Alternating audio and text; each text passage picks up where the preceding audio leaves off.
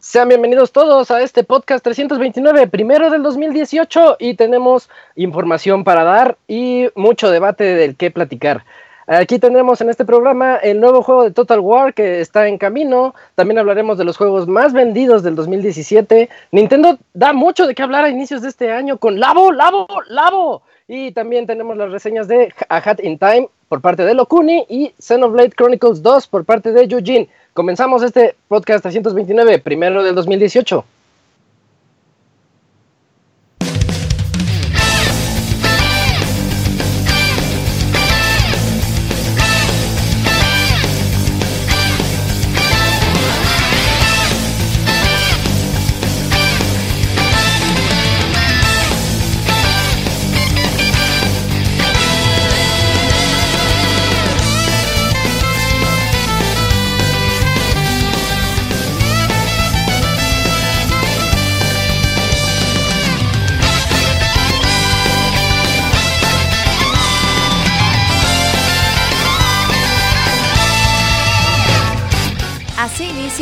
Podcast, con la información más importante del mundo de los videojuegos. Quédense y diviértanse con nosotros.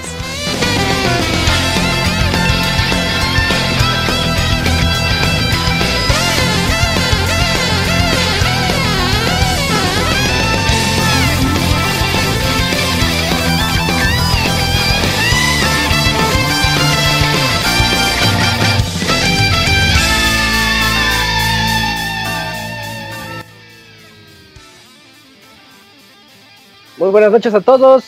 Este es el podcast 329. Yo soy Isaac, arroba Ismesa, el anciano del placer. Estaré con ustedes las próximas dos horas y media aproximadamente para platicar de todas las noticias que tenemos en este inicio de año. Muy contento de estar de vuelta. El Pixel Podcast continúa. Y así como continúa, también están aquí mis amigos para, para que platiquemos y debatamos de todo lo que ha salido en este corto 2018 hasta ahora. Eh, para comenzar, quiero presentar aquí a mi amigo Eugene, que hoy, el día de hoy va a traer también la reseña de Xenoblade Chronicles 2. Hola Julio, ¿cómo estás? Buenas noches Isaac, pues muy bien. primer programa del 2018 es bueno estar de regreso. Eso es todo, perfecto. También aquí está con nosotros el Cams. Cams, hola, buenas noches, ¿cómo estás? Hola Isaac, hola a todos, pues eh, muy bien y pues ya de nueva cuenta en esta eh, nueva temporada y pues muchas noticias que surgieron a principios de año y ya las platicaremos más adelante. Se va a poner bueno el debate. También tenemos al que se iba a ir, pero que nada más no se dejó. Robert insistió e insistió, pero no se dejó. Tenemos aquí al Pixe Abogado. Hola, Así es. ¿Qué, tal? Pues el Robert que me quiso correr, pero pues yo le dije, no, no le hago a eso, amigo. Y pues aquí sigo. Y pues la verdad muy emocionado con las reseñas, en especial con la de Xenoblade Chronicles 2, porque es un juego que he postergado mucho su para comprarlo, pero estoy seguro que hoy a las 11:20 pues ya voy a tener ya voy a tener la convicción plena de que lo tengo que comprar. espero que yo también porque desde que salió como que le eché el ojo. También muy a tiempo y muy en forma tenemos aquí al Pixemoy, listo para platicarnos de las noticias y todo lo demás. Hola Pixemoy, ¿cómo estás? Buenas noches. ¿Qué óboles? Pues está sintiendo un déjà vu muy cabrón, quién sabe por qué. ¿Verdad? ¿Quién sabe? Eh, no, pues muy contento este 2018 siento que no empezó tan cabrón como el año pasado, que si te acuerdas enero y febrero estuvieron pesadísimos, pero híjole, también tenemos muy buenas noticias y qué bueno no empezar con todo desde el principio. Fíjate muy que yo hace un par de horas estaba pensando, hace un año estaba jugando Nio. y bueno, pues, este año va un poquito lentito, pero ya agarrará vuelo. Y también aquí, por último, tenemos al responsable de este Pixel Podcast. Sin él no estaríamos aquí y por su culpa estamos empezando esta hora. tenemos aquí a, Robert Pixelania. Hola Robert, buenas noches. aquí onda Isaac. Saludos a todos los que nos están escuchando. 2018. Esperemos que sea bastante interesante en videojuegos. Quizás no como el año pasado, pero cosas importantes van a salir. Y así que pues aquí estaremos todo el año con ustedes. Eso es todo. Así que tienen garantizado de aquí a diciembre. No, no garantizamos nada del 2019 por ahora, pero ya veremos si nos caen bien. Y e, esa, esa fue la introducción de este podcast. Vámonos directamente a esa sección llamada Notas Rápidas.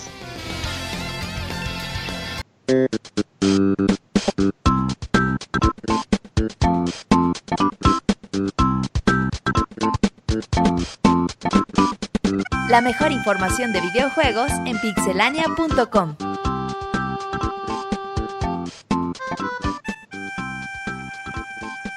Arturo, ayúdanos con tu nota rápida. Este, Eh, New Yoshi. 2, que New, New. New 2DS No, XL de no es. Pikachu. ¿Ah, chingar? ¿Eso es? Abuelita, eso es del año pasado. Sí, Eh, Sí, sí es. Sí, sí, es esa. Sí. Ok, Ah. perdón, Es perdón. exacto. Pikachu. Edition llegará para América, Nintendo 2 oficial. Pues ya saben, eh, este New 2DS que es eh, flaquito, así delgadito y todo bonito, pues ya va a salir edición de Pikachu y lo van a poder conseguir el 26 de enero en un precio de 160 dólares. Aquí en México, pues como 6 mil pesos. Perfecto. Eh, Eugene, ¿tienes tú también tu nota, por favor? Sí, amigo, eh, pues Life is Strange de Before the Storm tendrá una versión física, eh, la cual será lanzada en marzo. eh, y por lo que puedo interpretar de la nota, también va a salir el audio eh, en dos formatos, en formato normal y en formato vinil, con diferentes precios entre estos dos. Perfecto, aunque yo no estoy tan de acuerdo con los precios, se me hace muy caro. También, tu nota rápida, por favor, Pixemoy.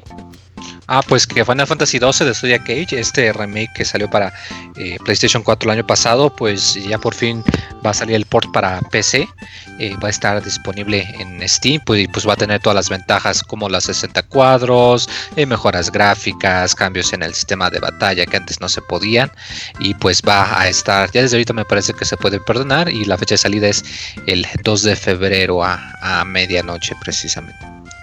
Muy bien. Cams, ¿cuál es tu nota rápida? Pues resulta que PlayStation dio a conocer que habrá PlayStation 4 Pro edición especial de Monster Hunter World eh, que va a salir en nuestro continente y en Europa por un precio de 449.99 dólares y pero que creen Eh, nuestra versión será Oh. exclusiva de las tiendas GameStop en Estados Unidos y pues bueno pues en Europa pues sí llegará a distintos puntos de venta así que pues si se animan pues a importarlo A ver si llega. ¿Ya la viste, Cams? Ya está, está bonito Padrísima esa edición, ¿eh? En una de esas sí. ¿Sí les gustó la edición de Monster Sí, a mí está sí, a mí sí me gustó. Está bien A mí me gustó mucho el control, pero la consola no. Eh, A mí al revés. cargado. Ajá, exacto, no soy tan fan del control, pero el diseño de la consola sí. Ándale. Eh, Robert, ¿cuál es tu nota? Fíjate que The Witch and the Hundred Knight 2 ya tiene fecha en Occidente el 27 y el 30 de marzo para América y Europa exclusivo de Play 4. Perfecto.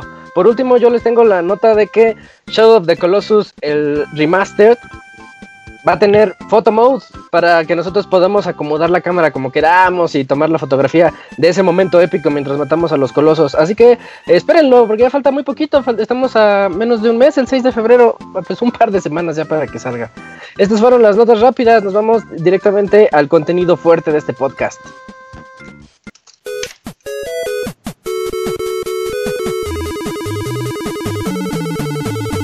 En Twitter para estar informado minuto a minuto y no perder detalle de todos los videojuegos.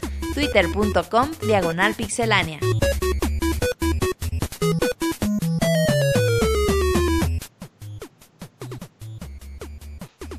Bueno, pues comenzando con las noticias ya más interesantes de esta semana y tal vez no, bueno, sí, de esta última semana que pasó y de este inicio de año, yo quiero platicarles de la de que se anunció la siguiente eh, la secuela de Total War.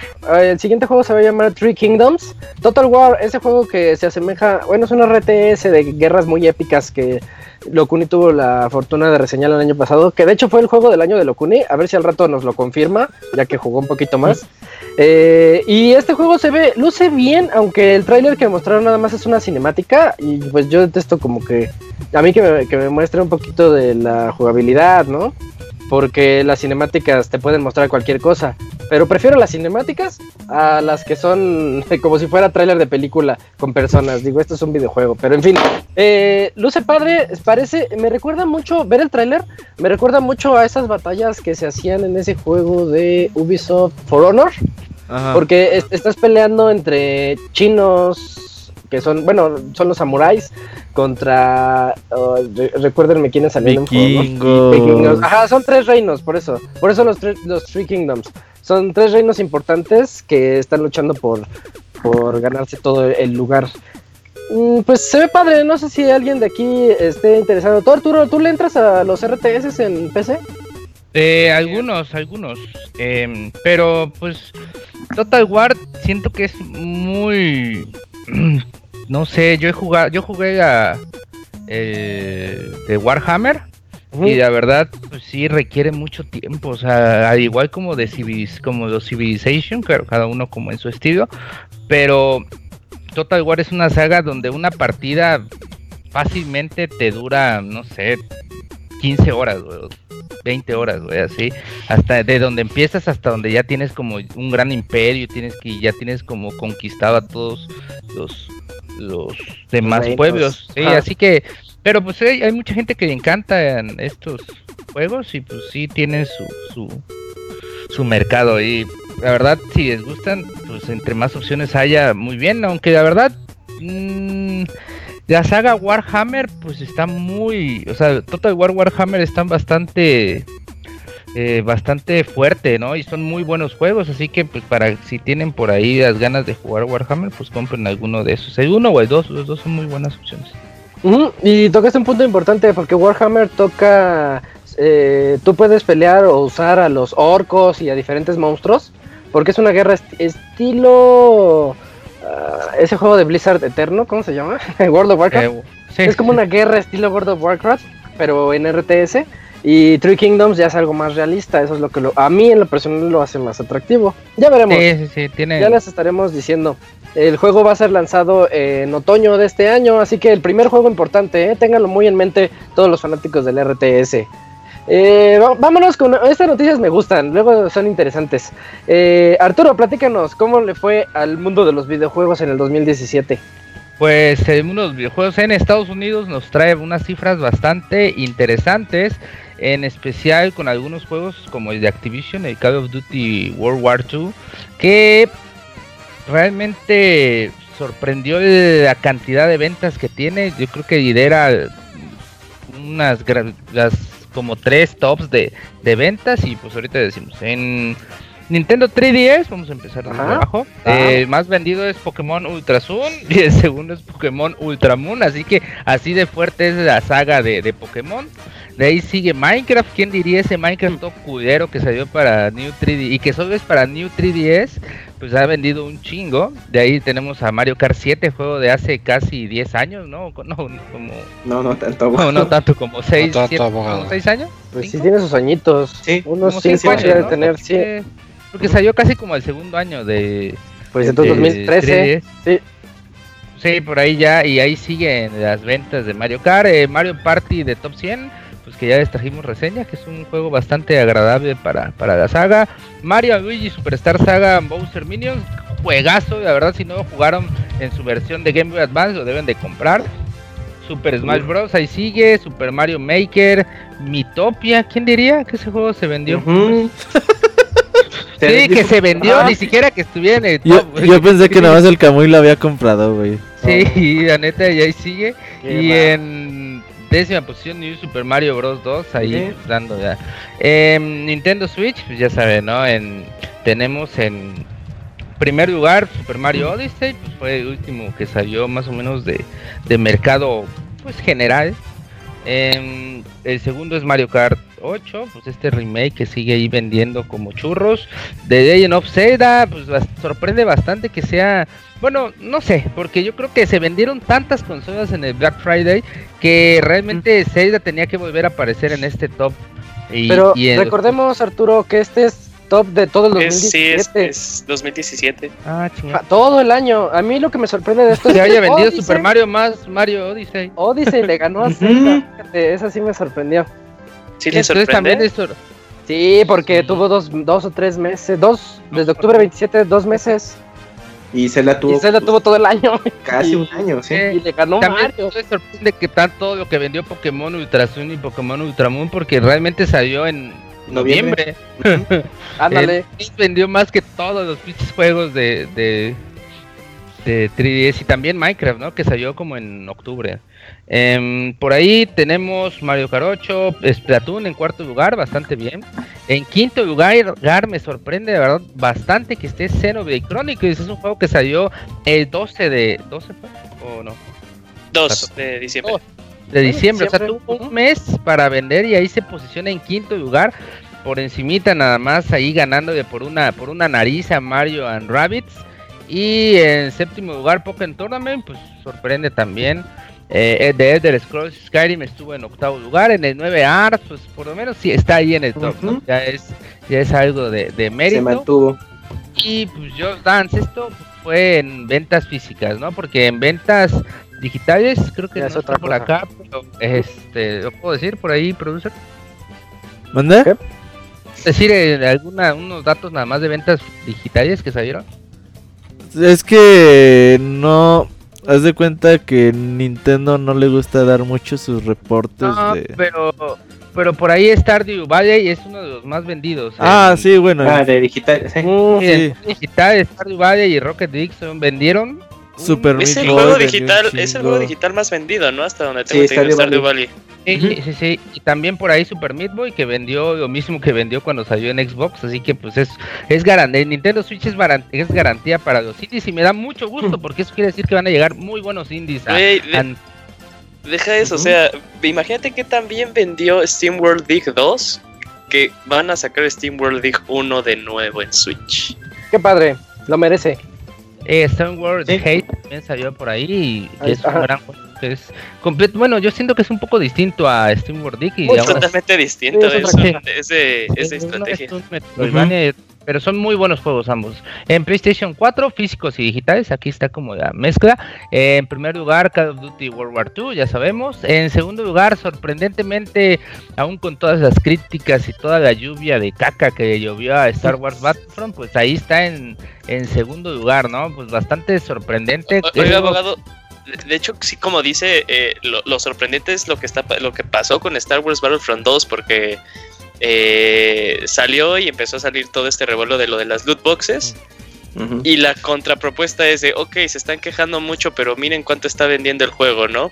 Es Sí. así como que incluso este, diciéndole, recalcando esta crítica, pero aún así decían, es muy difícil que lo vayan a quitar porque miren cuánto vendió Star Wars Battlefront como 2. que, como que se que estaban así tan se estaban soplando con, con billetes de dinero así todos preocupados no, No, No pero mames, ¿sabes qué? O sea, es- si tiene un buen lugar de ventas en este año, de todos modos, sin esa madre de los loot boxes o la polémica, hubiera tenido un puesto más alto. O sea, Star Wars Sí. Battlefront era un juego que iba a vender un chingo de millones de copias. Y digamos que nomás vendió muchos millones de copias. Bueno, y, y además también se apoyó con el estreno de la película, entonces yo creo que ahí fueron factores. Eh, que pero pues ahí estreno de película va a haber ya todos los años de Star Wars así que pues si nos quieren entregar un juego distinto cada año pues van a tener eso. Mm, pero en tercer lugar NBA 2K y de este 18 pues ya saben no es esta marca es garantía, al menos como son ventas de Estados Unidos y allá el básquetbol es casi el deporte, bueno, no Ey. es el deporte nacional, pero casi casi, ¿no? Es uno de los cua- tres deportes pues más vistos. Y el otro deporte más visto, Maiden, también ahí sigue em, Assassin's Creed Origins, pues buen juego. En sexto lugar, Grande Auto 5. El que siempre eh, está ahí. que siempre está ahí, es Dios, ¿no? En los tops 10, siempre está, es Ajá. omnipresente en todos los tops. Y creo que un dato había sido que, o sea, no sé en cuánto tiempo, pero que este año fue de los mejores, creo que tres o cuatro años que ha vendido Grand Theft Auto 5. Sí, Ya, dejen de Sí, comprarlos, GTA. hijos de la chingada, por favor, ya, Sí, güey, ya, ya, quiero que baje, ocupo comprar el mío. yo No, ya, ya, por Ajá. favor, bájenlos. Digo, ya no lo compren, si no, no van a sacar Red Dead, Red- Red Dead Redemption. Em, bueno, FIFA 18 en séptimo lugar, en octavo Net for Speed Payback, miren, sorpresota, de verdad, porque pues era un juego medianito, no era como Mm. que, pero y que haya vendido más que Gran, digo, sí que Gran Turismo, pues es bastante sorprendente. Bueno, Gran Turismo estuvo peor que Net eh, noveno lugar, Destiny 2, bastante triste, ¿no? Este, por ahí, Robert, No que te guste esta saga, que, estu- que esté tan hasta arriba en este. Noveno en este- lugar es bueno, es top 10 del Está en año. el top 10. Y del 2017 hay que considerar. El dos- 2017 creo que es el top 3, algo así. Le fue Sí. bien a Destiny 2. Eh, mm, Horizon Zero Dawn en décimo lugar, pues ahí está por lo menos, ¿no? En Xbox One, en físicas y digitales, también está Call of Duty World War II. En segundo lugar, PlayerUnknown Battlegrounds, que salió el 12 de diciembre de... Ese sí es un monstruo. Imagínense qué tanto vendió que se puso por vendió más que Battlefront. Así, Sí, lleva 3 Verde. millones de unidades en Xbox. vendió más que Battlefront y tiene ALB. un mes en el mercado, mes 10 días. Oye, Rob, eh, ¿el dato es número de copias o, o, o el dinero que, que, No, el que número hizo? de copias. Ah, ok. sí, no, Porque aún así imagínate. te hubiera dicho, imagínate que estuviera en segundo lugar y fuera dinero que hizo, te sería aún más sorprendente, ¿no? Porque el juego Sí. está rebajado. 30 dólares. Ajá. Y en tercer lugar está Star Wars Battlefront, así que como ven, en cuarto NBA 2K18, NFL, de ahí casi lo mismo, Grande Fauto, Ujú. en séptimo lugar, en lugar de sexto, como está en el otro, FIFA 2018, en Destiny 2, y en lugar de Net for Speed Payback, pues Xbox One tiene Forza Motorsport en el lugar número 10. Y pues ya viene la lista fuerte de los juegos más vendidos del año, pues nos ponemos que en primer lugar está Call of Duty World War II, en segundo NBA 2K, en tercer lugar Destiny 2, imagínense, em, y todavía ahí se excluyen las ventas de PC. En cuarto lugar Maiden NF Maiden 2018 o 18. En quinto lugar The Legend of Zelda Breath of the Wild y solo físico, así que aguas, ¿no? Yo creo que está bastante bastante impresionante esa cifra que esté ahí en el top 5. En el sexto lugar, Grande Auto, pues ya saben.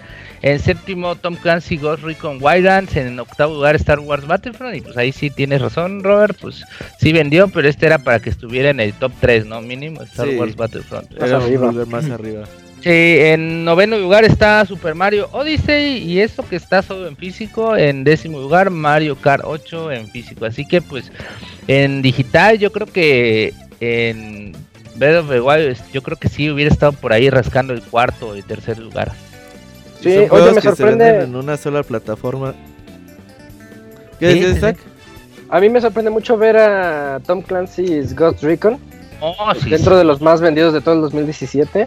¿Cuándo salió? En sí, marzo. en marzo. Le fue bien a Ubisoft Pues este por eso, ¿no? 2017. Sí, no estuvo mal. Y además es, Pero es que yo considero mucho lo pesado que estuvo el año para Para que un Ghost Pero es Recon que- se lograse Ghost colar. Recon llegara. que Ajá. le encantó a la gente, le encantó este juego. eh, solo vean los precios, ¿no? Creo que lo más barato que hemos visto ha sido como en 450 pesos una vez. Una vez, de ahí está como en 600, 700. Para hacer de Ubisoft, que ya debería estar como en 250 pesos. Y pues la verdad sí, sí se están, o sea, se está vendiendo bien y a, y a buen precio.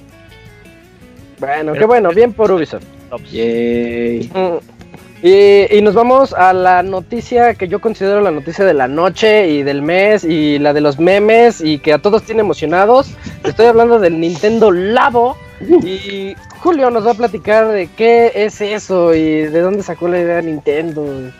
Cuéntanos. Isaac, pues como tú comentas la semana pasada, eh, bueno, Nintendo como que así eh, troleando mucho estas dos últimas semanas, primero con el mini direct que fue hace dos semanas y eh, la semana pasada sacaron como que un comunicado literal casi de la nada, ¿no? Que iban a anunciar Ajá. algo Sí. eh, en el que el post decían que es una nueva experiencia para jugar orientado a niños o a personas adultas con corazón de niño, ¿no? Entonces ya cuando se dio la revelación, se introdujo este nuevo concepto que quiere presentar Nintendo con Nintendo Labo, en el que quieren eh, utilizar estos cartones eh, de hágalo usted mismo, que son como que tienen un esquemita y tú los vas rompiendo y los vas armando.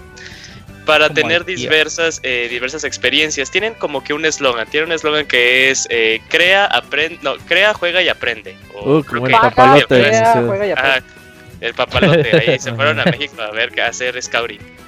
Eh, pero la idea es de que te van a va- en el juego te va a vender el juego y ahorita, bueno, quién sabe si van a vender las eh, los cartones individuales y los juegos individuales, pero es un kit. Bueno, son dos kits que anunciaron. Eh, en el que van a ver unas plantillas de cartón en el que vas a poder crear diversos tipos de cosas que vas a poder eh, experimentar con los juegos. Cosas como arma- eh, puedes armar cosas como un eh, un volante de motocicleta con un pedal eh, un piano una eh, una eh, ay cómo es esto para pescar una caña de pesca. Una caña de pesca. eh, y ya cosas mucho más complejas como el resurgimiento de Project eh, cómo era Giant Giant Robot. Robot, sí. Ujú. Eh, que es un, es una eh, es un concepto incluso mucho, mucho más complejo.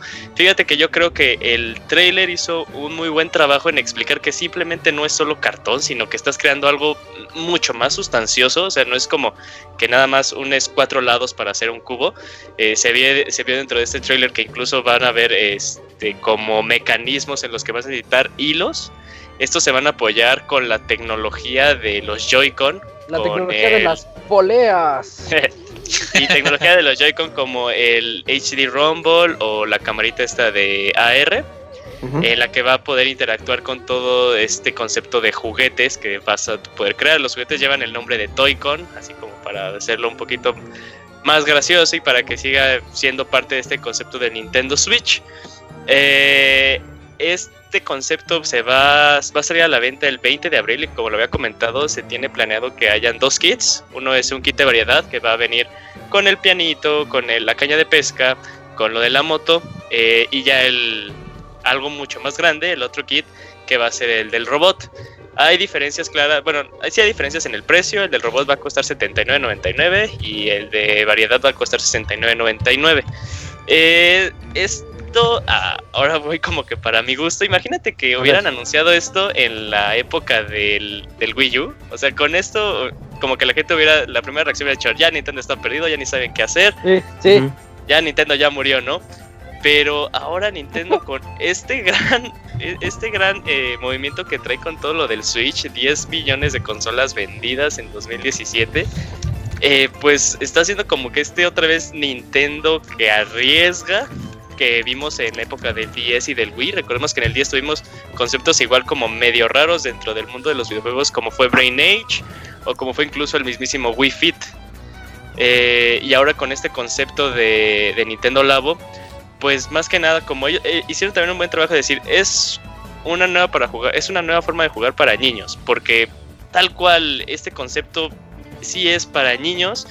Yo lo veía y sí me queda de por qué no tengo como otra vez 8 años. Estaría encantado con este concepto, porque la verdad eh, sí es como que muy interesante ver esto. Es como que también un, un concepto que quiere meter para explicar bien eh, lo que puede dar la consola más que lo que hemos visto hasta en este 2017 que lo interpretamos como la consola híbrida, portátil y casera. Que ok, al inicio cuando la revelaron pues habían dicho cosas como eh, lo del HD Rumble y la cámara de eh, AR que se usaron en One to Switch, pero como el juego no tuvo nada, bueno, no, no fue, no hizo un boom mucho más grande, pues quedó eso como fuera, ¿no? Ajá, en sí, que lo hubieran querido de gratis, pero con esto como que es otra vez recordarle a la gente que esta consola es mucho más que este aparato portátil, este aparato de consola casera, eh, y ya como dando inicio a otra nueva forma de experimentar, de que las personas incluso puedan crear. Yo, creo, yo sí quiero experimentar el pianito. Y luego lees también como que eh, artículos de la gente que ya tuvo chance de experimentarlo y suena mucho más complejo de lo que uno puede pensar, ¿no? El pianito dicen que, le que puede llevar dos horas para armarlo. Y la tecnología que hay detrás, o sea, ya que te inicia cómo te... El juego te enseña cómo se arma, ya que una vez que lo armas, eh, te enseña cómo funciona. O sea, qué es lo que hace el Joy-Con para que eh, el cartón, una vez que presiones una tecla, se puede interpretar como un sonido. E incluso en el mismo piano, tienen como ahí algunas, este, unos aditamentos en el que vas girando una perilla y va cambiando la, eh, la escala del piano y cómo está, eh, cómo está tuneado. Entonces también eso es muy interesante cómo se puede hacer incluso eso. O sea, no es una cosa muy sencilla. Y si tienen cosas muy sencillas, hay una en el que nada más presiona, pones un Joy-Con en un como marquito de una moto y ya estás, ¿no?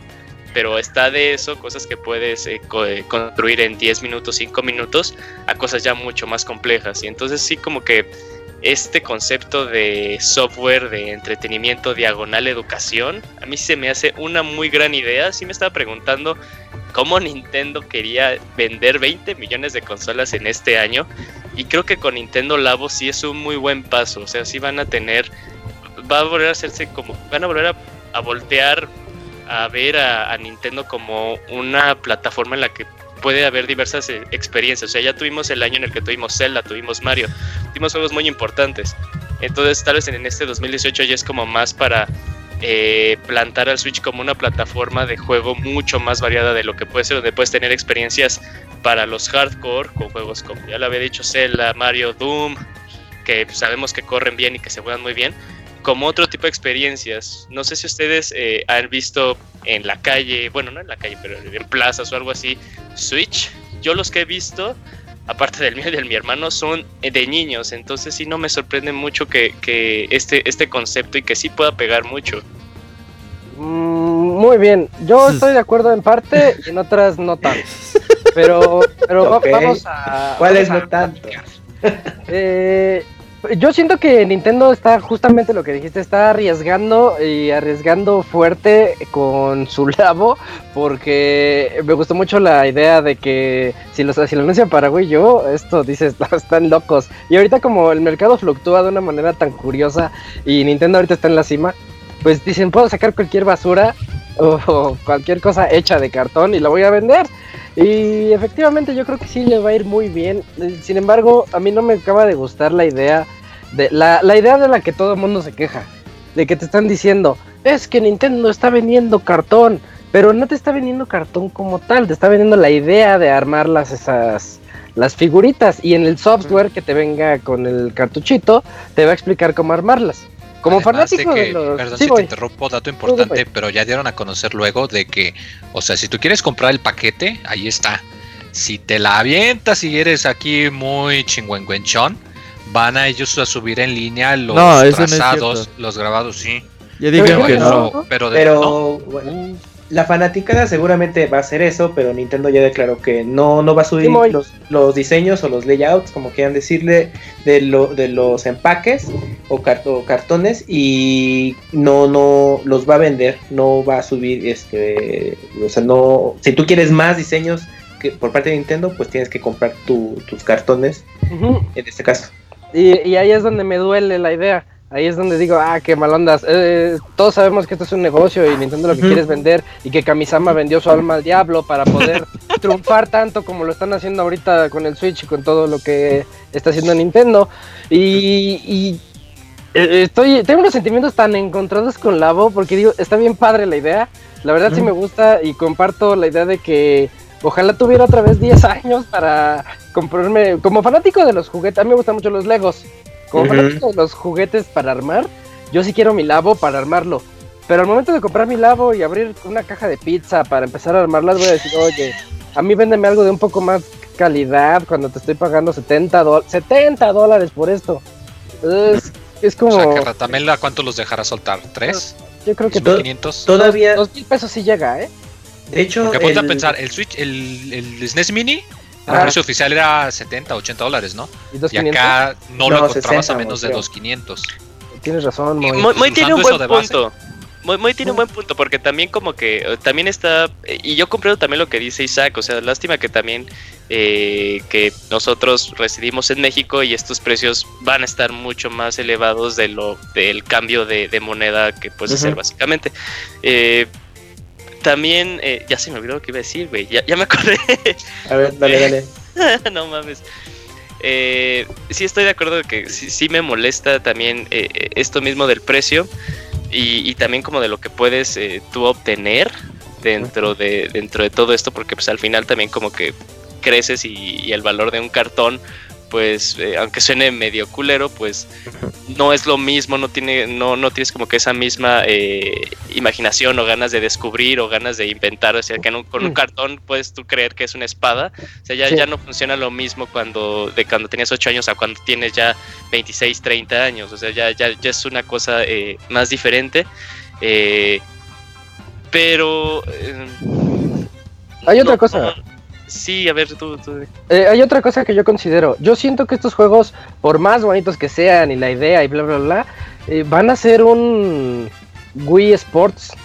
Va a ser un jueguito que dices, hoy se lo voy a llevar a mis No, no primos creo que para Wii que lo jueguen. Sí, yo Y creo no, que pero sí, ¿eh? el- el- me refiero que a tiene que el potencial de ser el Wii Sports. lo, van a jugar, lo van a jugar 15 minutos, una hora, van a decir, oh, está padrísimo, sí, sí. Le va a servir a Nintendo para vender, pero ahí va- vas a ver tus cajas pues muy bonitas, arrumbadas en un par de meses. Sí, yo también creo lo O mismo. sea, no son juegos con esa profundidad que si te van a vender 70 dólares de juego, Ah, pero yo yo no quiero creo que sea. que dure un. El, el- el target es infantil, o sea, yo no creo que, que, o sea, que hay que nosotros, porque nosotros, si agarramos un Wii y echamos, este, eh, Wii Sports, nos vamos a divertir un chingo, porque estamos jugando tenis, compitiendo uno contra uno, en, no sé, en esas madres como boxeo y todo. Pero aquí, y no, aquí el target es como entre niños, juega con tu carrito, juega con tu pianito, con tu caña de pescar, y ya yo no le veo como un aspecto un poco más como de, de competir entre uno y otro, ¿no? Como lo tenía Wii Sports, que ese No, sí pero- era... Me refiero al tiempo, Arturo, a que... ¿Cuánto, ¿Cuánto tiempo crees que el niño va a estar en el simulador de jardinería antes de que se aburra? Sí, ahí Isaac tiene un Yo buen creo que esto es como los Legos. Sí, es como sí, es como el mismo concepto de, de crear, o sea, de crear un, bueno, armar un rompecabezas, Estás hacer un un Lego, o sea, de que la experiencia, como que el 70% de la experiencia es el armarlo. Ajá. Exactamente. El Con tu 30% es como que ya luego que lo juegas o que ves cómo, o cómo se había funcionado, o sea, también como que es este concepto de que lo dividen en tres, de crea, juega y aprende, o sea, eso te, Y cuando paga. es lo de aprender es lo que Pues también sí. suena muy interesante, que puede eh, dar un- una, una cosa mucho más sustanciosa, más de conocimiento, porque sí explica de, ah, mira, como el Joy-Con tiene una camarita de AR, una vez que rebota este, la señal con una del cartón o que detecta cierta, cierto tipo de longitud, interpreta esto como un sonido, ¿no? Eso también puede ser algo muy beneficioso para, para los niños, pero también estoy de acuerdo de Pero- que pues, puede durar muy poquita, puede ser muy, muy, muy fugaz la experiencia. No, y además tenemos que, por ejemplo, si le das a un niño un iPad, tenemos que aplicación del pianito, que aplicación de, no sé, de la cámara, de tomar fotos de, y poner de feed y ponerle como que tus dibujitos, que, Eh, pues, eh, que rompecabezas y la chingada. O sea, ya la- el iPad te puede hacer eso que tú estás haciendo sin tener que pagar, pues, 70 No, abogado, dólares. pero no es lo mismo. Pero no hay algo Dependiendo la edad del niño, es los niños aprenden muchísimo más por el tacto. Entonces, por muy similar que pudiese ser la A experiencia la madre, en un pero iPad, de, de tacto es estamos solamente hablando una- de, una de pantalla. niños de 3 años, güey. no, por eso, pero a un, a Como un los niño yo creo que juguetes le, de mayores de enseñar... 3, 6. le puedes Además de que a si alguien tiene varo para darle a un niño un iPad, yo creo que no parpadearía mucho a la hora de comprar un labo, digo. Ajá. Eh, Bueno, Yo había de- pensado lo, lo mismo que había pensado, que, que, que dijo Arturo, yo lo había pensado, dije, ok, pero si también lo puedes experimentar en una tablet, ¿qué lo hace diferente? No O sea, ¿cuál, cuál es el valor agregado? ¿Qué es por, lo, por la razón por la Eh. cual yo lo compraría? Y creo que es una fusión como que entre lo que está diciendo Isaac y lo que está diciendo Moy. O sea, eso de armarlo y de y la parte de la otra cosa de como experiencia o sea yo creo que con esos dos la diferencia sí es muy clara de lo que tú puedes obtener entre una aplicación en una tablet y la aplicación en, eh, en el Nintendo Switch Sí. yo, por Oigan, ejemplo, oigan, oigan. si tuviera un hijo de. de- perdón, va, di- Ah, no, yo les iba a preguntar si ya vieron la muñeca sexual de cartón. Así que Eh, lo lastima, ¿no? lo. Yo, por ejemplo, Sí, está chistoso. si tuviera un, un hijo de unos 6 años todo Le eso, compraba un iPad.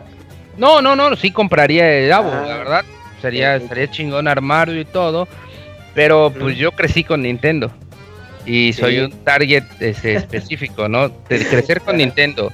Nostalgia, hijo de una edad entre 5 y 8 años, entre 4 y 8 años, ¿no? 9.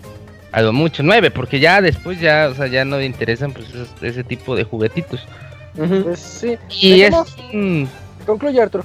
Sí, pues es, no sé, después el sobre tiempo dirá las ventas, ¿no? Yo creo que ahí pues habría que ver qué, qué, qué tanto espera vender Nintendo y pues si son como realistas o pues buscan ser como ustedes dicen el Wii Sports y que venda chingo madral de madres de esas.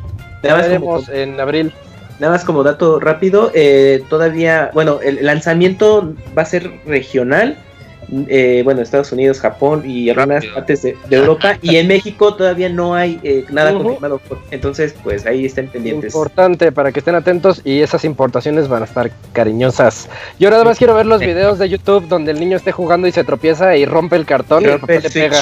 Ajá. Oh, Oye, si compras Nintendo Labo en Japón tendrán las madres esas así como va adentro en, en japonés.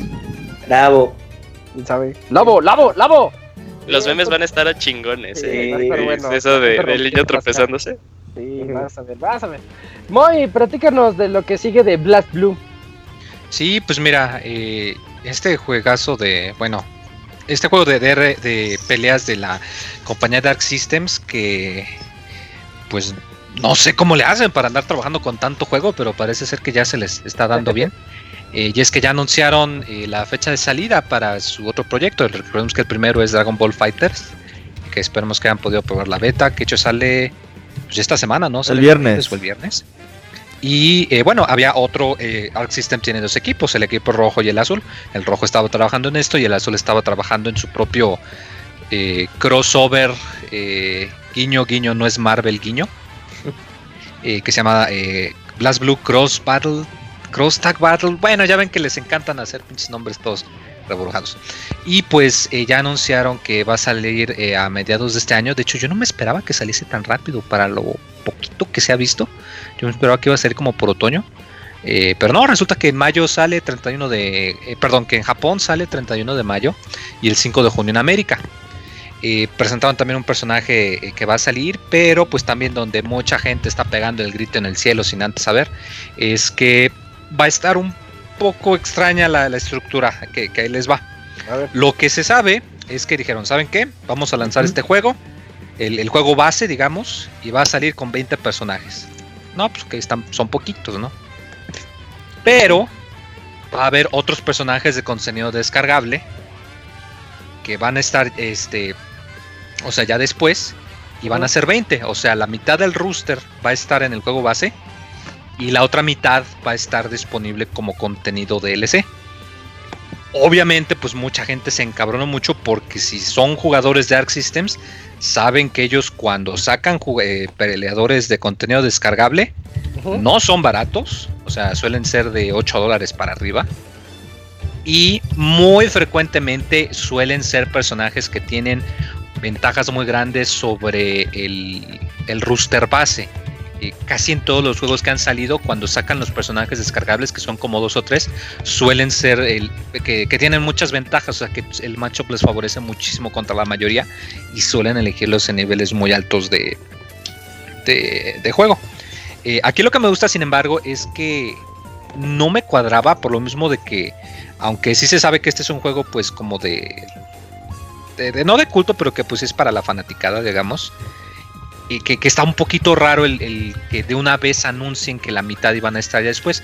Ya este, eh, pues, se pusieron a checar eh, la, la estructura de los precios. Y aunque no se sabe cuánto va a estar eh, costando oficial aquí en, en América, aquí va el, va el dato. Vamos a, a hacer matemáticas con el profe Moy en el Pixel Podcast para que vean que también somos ver, el profe Moy. Aquí está el profe Moy. Si me pudieran ver, ahorita estaría limpiando mis lentes con la manga de la cabeza. Bueno, no tenemos los precios del juego en Japón, pero sí se confirmaron los precios que va a tener en, en- Perdón, no tenemos los precios aquí en América, pero sí se confirmó cuáles son los precios que va a tener en Japón. El juego base va a costar 5.800 yenes y física y de manera física 6.300. Ok. Si tú lo conviertes exactamente a dólares, pues sí te sale que es más o menos como 60 dólares. Entonces fue por eso que la gente andaba pegando el, el grito en el cielo, porque dice, oye, no mames, si el juego base va a costar 60 dólares Ajá. y luego me estás diciendo que el DLC va a costar como alrededor de, eh, de, de 3.000, 4.000 yenes, o sea, estás hablando de que el juego son 60 dólares y que el DLC son 40 dólares, o sea, voy a pagar 100 dólares por un juego completo, no mames, es un pinche robo, etcétera, etcétera y demás. El chiste es que la conversión no es exacta. Los juegos en Japón son un poquito más caros, o sea, no puedes comparar. Eh, es como aquí nosotros que pagamos los 1600 por el Dark Souls de Switch, chinga tu madre la Tamel, cuando en realidad debe de costar 40 dólares, o sea, no, no, no es la misma equivalencia. Entonces, si tú te metes a Amazon a checar Dragon Ball Fighters en Amazon ahorita con el link abierto, eh, cuesta 8200 yenes.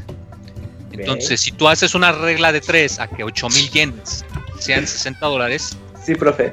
te sale a que el juego base de 6000 Ajá. yenes costaría alrededor de 40 dólares. Entonces, si lo ves de esa manera, el juego base costase 40 dólares y que el DLC completo te costase otros 20, quizás, quizás 30 dólares, ya no se siente tan, pues tan cochina la metida de pata, ¿verdad?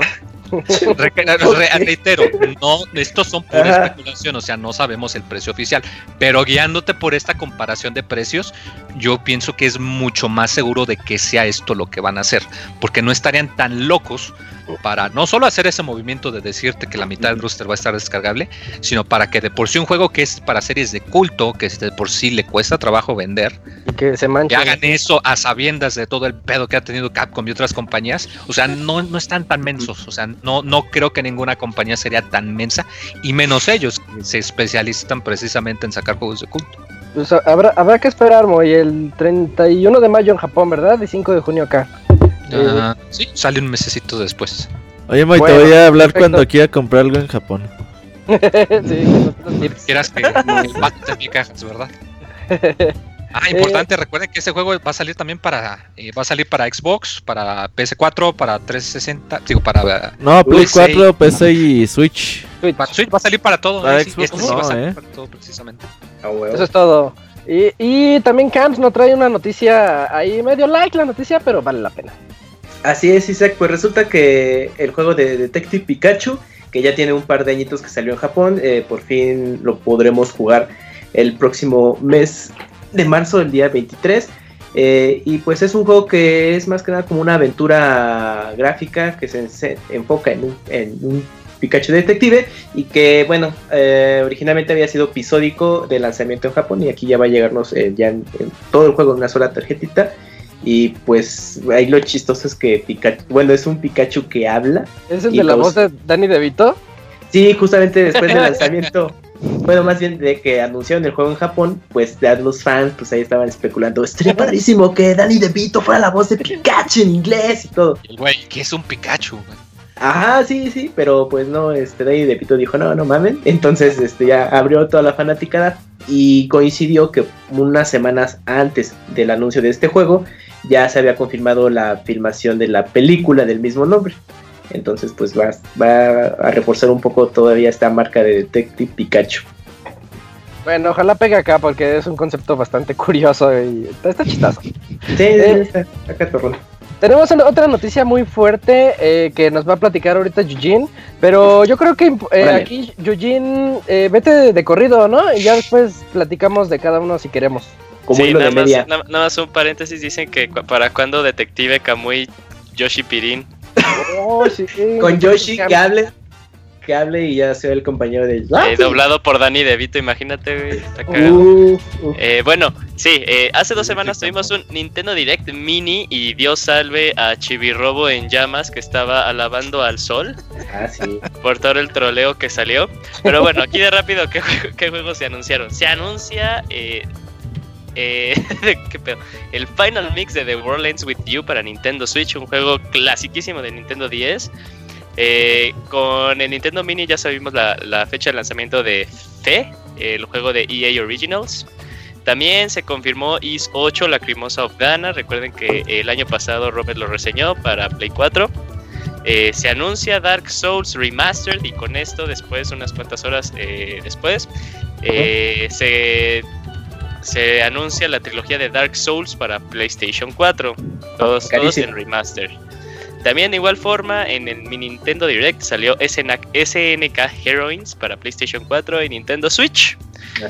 Una nueva apuesta para SNK, pero en realidad nosotros queríamos King of Fighters.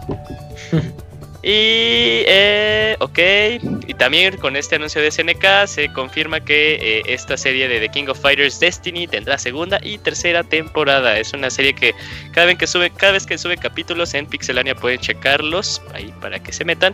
Y uno de los eh, refritos que vamos a tener de Nintendo Wii U va a ser Donkey Kong Country Tropical Freeze, amiguito.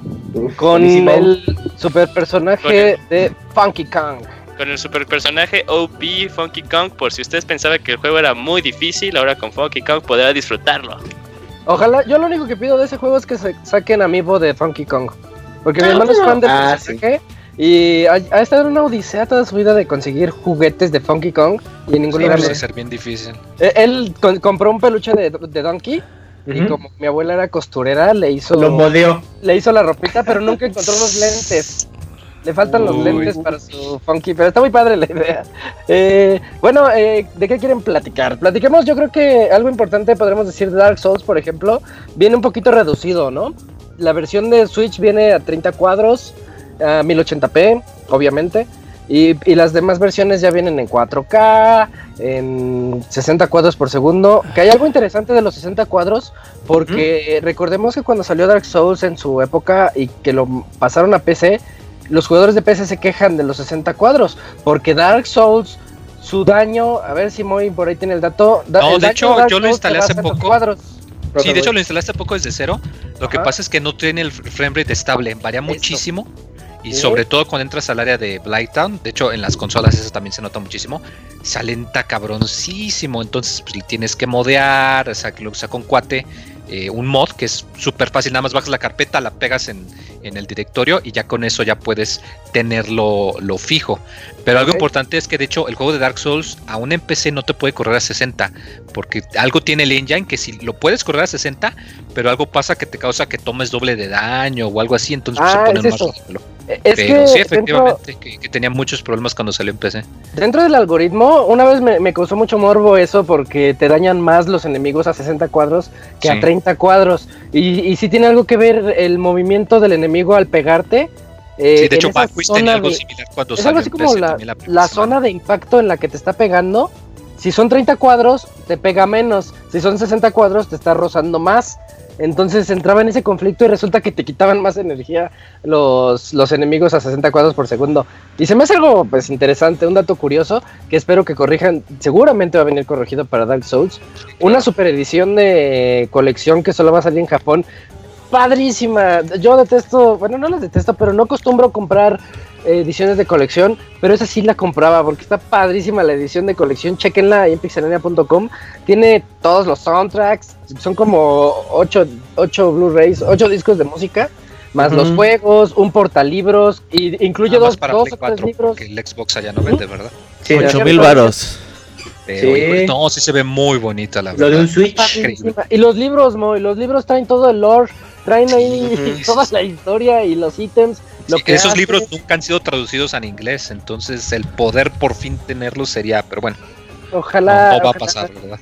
Y, regresando, regresando al direct, creo, Cams, creo que es buena noticia la de Is 8, ¿no? Que Sí, la, tengan chance de jugar ese. Sí, la verdad, eh, bueno, cuando Robert reseñó el juego en su versión de PlayStation 4, me llamó mucho la atención, sobre todo por, porque es un juego como que es está perfecto para que conozcas la serie, aunque no hayas jugado los otros anteriores. Y me sorprendió un poquito que, que esta entrega de ISA eh, se animaran a hacer la adaptación en Switch. Yo pensé que ya con el éxito hasta la nueva entrega ya lo incluían, pero mira, pues viene bien y si solamente cuentan con con la consola o no lo habían comprado en Play 4 y lo quieren en su versión para llevar, creo que está bastante eh, bueno poder jugarlo en Switch. Así es, yo lo acabo de comprar en Vita hace poquito, así que pronto lo Mm. jugaré. Eh, no me van a creer, pero yo una semana antes pensé del direct, pensé Mm. que The World Ends With You se jugaría muy bien en Switch. Sí. Ah, Y- mira. Y Eh, bueno, es que sí. fue un poquito como subversiva la idea porque vi un, vi un video Ajá. de The World Ends With You en, don- en donde porque yo no lo conocía el juego y resulta que salió en uno de mis videos de YouTube y dije, ah, mira". y en el direct dicen que va a salir para para Switch. Es un buen parece juego. Es excelente bueno, juego. muy o sea, bueno. lo puede- Es pues, de los que tiene mejor, es de lo que en su época mejor utilizó la, la La- pantalla la- doble de, poner Ajá. activa. Que de hecho esta versión es la adaptación que salió para iPad y iPhone, la de Switch. Entonces desde ahí están trabajando este juego que va a salir. Y va a venir con contenido extra, va a venir con un nuevo capítulo. Porque mucho se ha hablado de que eh, Square Enix quiere hacer la continuación de The World Ends With You. Entonces, quién sabe Oh. si esto es una es Mm, algún presagio de que puede llegar. Pero muy buena noticia. A mí, la verdad, me sorprendió que hayan anunciado The World Ends With You. 10 años ya va a cumplir el juego, si mal lo recuerdo. Eh, Más o menos. Sí, ya. Más o no, no dieron fecha, solo que en el 2018 y se confirma que Square Enix, bueno, lo que habíamos ya platicado como hace varios podcasts, que Square Enix había dicho que quería llevar series a series ya antiguas a Nintendo Switch y pues están empezando con The World Ends With You. Muy bien, Bueno. eh, eh, La colección de Secret of Mana que salió en el lanzamiento y todo. ándale. Ah, Oye, pero en eh, Japón, ¿no? Esa. Sí, ahorita en Japón. Oye, Robert, eh, ¿nos podrías hablar rápidamente del juego de Fe antes de que llegue el pandita? Pues Fe es este juego de Electronic Arts, eh, de estos juegos que está apoyando como EA Originals, que le llaman. Son juegos ah, independientes y pues bueno, ahí ellos lo están apoyando para publicarlos. Y la verdad es que se ve bastante bien todo este tipo de arte que manejan, las luces, ah, los diferentes tipos ahí como de animales. Es como de esas aventuras Flower, Flow. yornisescas, güey, te iba a decir, ajá. Ah, pues así, más o menos sí. Sí, de, de- de este pedo que, que maneja también That Game Company. Eh, creo que sí es muy importante tenerle ahí, eh, pues echar- echarle un ojo, sale el próximo mes de febrero. Y pues si ella empieza, yo creo que hace rato que decías que ya era el año pasado ya estabas jugando... Eh, no, no, Nio no, pues ya estabas jugando Yakuza. No, Eh, esta... Ah, ¿cuándo salió? Neo Nio salió salió en febrero. Sí, Yakuza es el que salió en enero. Ah, jugando mira, Yakuza cero. mal. Estaba Pero- jugando Yakuza 0. Pues ya el, el año se, se prende el próximo viernes con... eh, sale Monster Hunter, sale Final Fantasy, Dragon Ball. sale Dragon Ball en los tres en el mismo día y luego sale la siguiente semana sale Shadow of the Colossus, sale Fe, eh, estos juegos independientes como Old Boy, como Hollow Knight. Vienen Oye, cosas pero Neo lo tuve importantes, antes. ya me quedé pensando, sí, Neo sí lo tuve antes. ¿eh? Sí. Sale. Entonces, Ah, bueno. ahí va a estar eh, entretenido todo este año. Y la verdad es que yo fe, sí le tengo fe, güey, váyala. Sí, se ve muy bien. Para los que no lo han visto, imagínense que es un regreso a este concepto de plataforma 3D. Pero, ¿sí, sí, sí checaste el video, Isaac? Cuando un fuego ves arder, ten paciencia y ten fe. Y evitarás la catástrofe. Bueno, entonces asumiré ¿Cuál que video? ¿El video de fe? Sí, Ajá. sí. Pero parece sí. como un Banjo Kazooie con. Ah, ¿cómo se llama este juego? Eh, Como si tuviera algo que ver con el arte del limbo. Inside. Ok. Inside, ajá. Inside. Sí, se ve, se, se ve muy interesante. eh. Lo que sí, Sí, es de, que... de- de hecho yo sí lo veo bonito. Me recuerda a mí mucho a ese juego Ori and the Blind Forest. El Sí. arte, el tipo de arte como me es lo Ori. que recuerda. iba a 3D. decir. Ese de Silacho. Lo que también es que los que no tuvieron oportunidad de jugar Donkey Kong Country Tropical Freeze, jueguenlo. Es un juegazazazazo. Es de las mejores plataformas que he jugado. Para eh. mí. Ujú. es el mejor juego de plataformas en 2D en muchos, muchos años. Totalmente de acuerdo. Sí, está Robert, muy panda, eh, veo que hay con problemas ahí de conexión, ¿verdad? Sí, ahí ahorita hagan tiempo en lo que el panda nos contesta. Pues hablemos un poquito más de Donkey Kong Country, ¿no? Si. Hubiera estado bueno que, perdón Julio, que justamente con Donkey Kong Country, que sería la colección, ¿no? Returns y Tropical Eh, Freeze. De, de hecho, sí, me hubiera gustado más esa noticia. El Tropical Freeze lo vi. Digo, me gusta la idea de que llegue a Switch. Está padre Sí, y es sí. de los juegos más bonitos, como dice Robert, De las plataformas más bien hechos que hay. Pero, pues ya acostumbrados a los remasters, dices, ah, el remaster debe incluir las dos, las dos versiones. Es que el, porque- el, el 1 todavía no estaba, no, no salió en, en Wii U, entonces... Me imagino Hubiera que- sido más Y aparte trabajo. había salido en 3DS. Me imagino sí. que la- que en Y- algún- y si no hubiese sí. salido en 3DS, igual y chance, pero. Me imagino que en algún momento Nintendo sí tendría planes de lanzar o relanzar juegos de Wii en Switch. Llámese por ahí la trilogía de los Metroid Prime, llámese ahí el, Donkey Kong Country, el bueno el Returns, Returns. el Zelda Skyward Sword, a lo mejor los dos Mario Galaxy. Puede ser, eh, pero yo creo para una época todavía no muy cercana. Quizá Skyward Sword HD salga cuando cumpla 10 años en, en una versión de, de Switch. Pues todavía le faltaría ahí tres años más. Sí, igual a la mitad de vida de la consola. Lo, Me gustaría. Me gustaría Sí. porque nunca lo jugué. Y Yo, mí- me estaba acordando el otro día que puse música de Skyward y- Ese está chingón, muy. Ese Y está muy sí le podría sentar muy bien al Switch precisamente por los Los Joy-Con. Sí. control, por los Joy-Con, ajá. O sea, sería el idóneo. y No está muy. Estaba Eh, esperando ah, que el panda nos conteste. Ahí está el Creo panda. que ya está ahí. ¿Ya estás ahí, panda? Aquí estoy, manos. Ah, perfecto. Eh, nos vamos entonces a la sección de las aventuras del pandita japonés.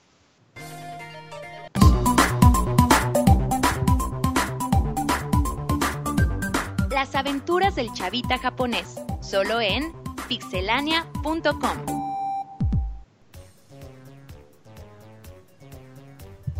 Otro más que corría peligro de ser desterrado de este Pixel Podcast y que sus fanáticos hablaron.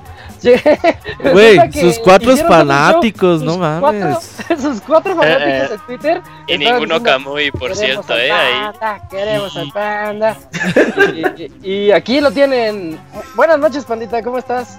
Buenos días, Buenas noches, amigos. Bien, Hola, aquí. Panda Kun.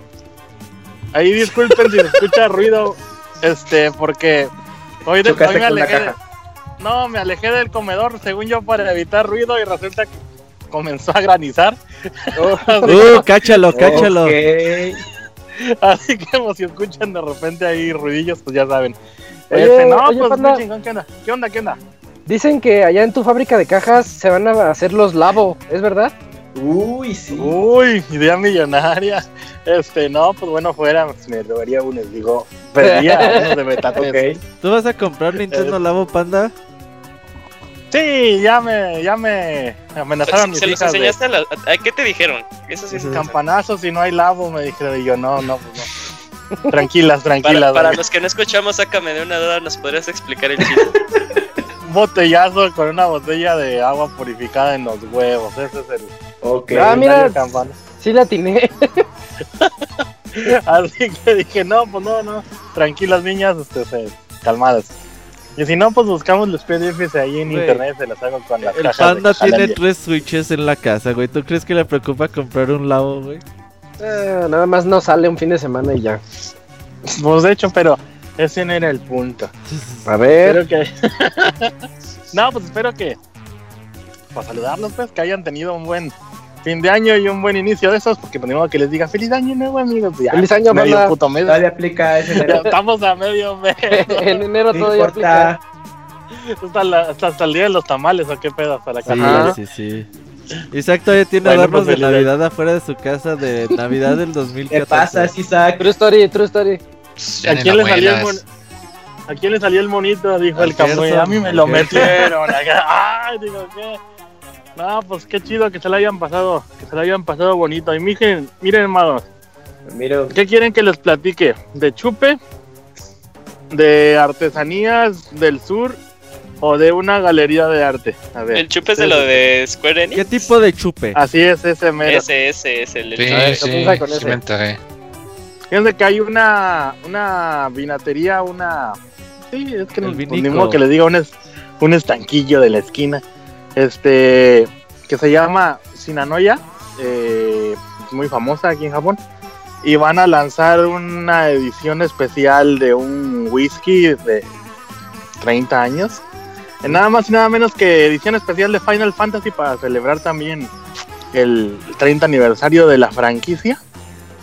Así que pues los que tengan un buen varo, porque pues sí les va a costar, o sea, no millones, pero pues sí les va a costar eh, una buena lana, porque pues básicamente se están vendiendo la, la, la fama de la tienda más que, que- que el whisky. Va a estar en 37 mil yenes, que son 350 dólares más o menos la botella. Es para un whisky que- de, de 30 años también. Lo... Sí, es el chiste. Ajá. Sí, sí, sí, esa, es, esa es la, la tirada, pues.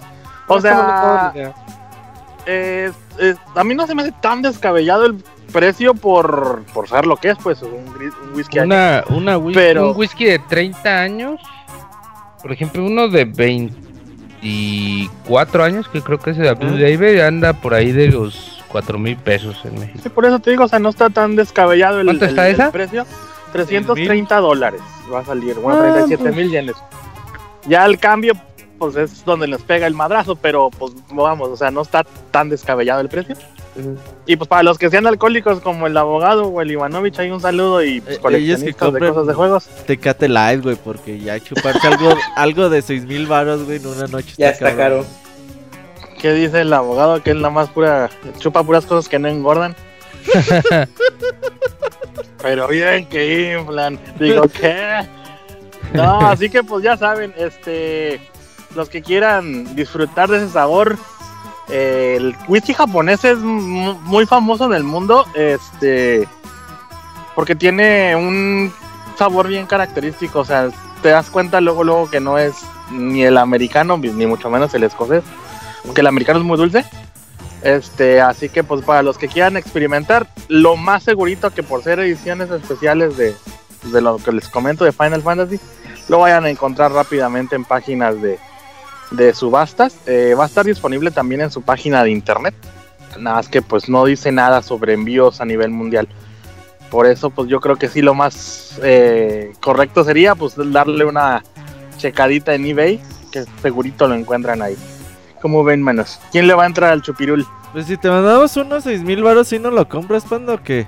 No Sí, llega. se los mando con el squad. Pinche caja se rompe, güey, a la verga. Imagínate. Ay, La caja rompió. llega de cajas de lavo, aparte para que pues, pa- Se los meten en un lava acá y se los envían. Eh, sí, pues dos por uno. Güey, Aquí no Squall lo tiene anuncian. lag. Va a llegar en. Ajá. Como Va a llegar de caja. 33 años, güey, el, el whisky. Ajá. Mala idea, panda. O pues que uno que quiere acá cooperar con la banda. A ver, niños, a ver, niños. Levanten la mano los que somos ochenteros, noventeros. ¿Quién soy yo aparte de mí? Todos. Todos. Este, porque pues nos van a dar un golpe duro en el cocoro y ahora sí les, les recomiendo encarecidamente a los que vayan a darse una vueltecita aquí a Japón. Eh, Jump, la famosísima revista de manga donde ha salido Dragon Ball, eh, Yu-Gi-Oh, Rurouni Kenshin, el- ¿cómo se llama el de básquetbol? Que no es el Kuroneko Eh, nomás, pues, Slam Dunk. Slam Dunk. También One Piece. ¿no? Naruto, Sí, One Piece, este, Bleach. etcétera, etcétera, sí, Bleach, todos esos van a abrir una galería tal cual, así en de museo, una galería de arte con 500 mil millones de piezas de, de dibujos originales, bocetos, este dibujos eh, no incluidos en sus revistas. Eh, va a haber walls con todas las portadas de las revistas de toda la década de los 90 Ujú. este va a ser una una galería muy muy entrañable para todos los que nacimos y crecimos básicamente en la década de los noventas eh, y pues iba a ser un, un viaje ahora que ya ven que está tan de moda no sacar IPs nuevas de nada, tanto libros, revistas, juegos, sino darles el putazo en la nostalgia a la gente.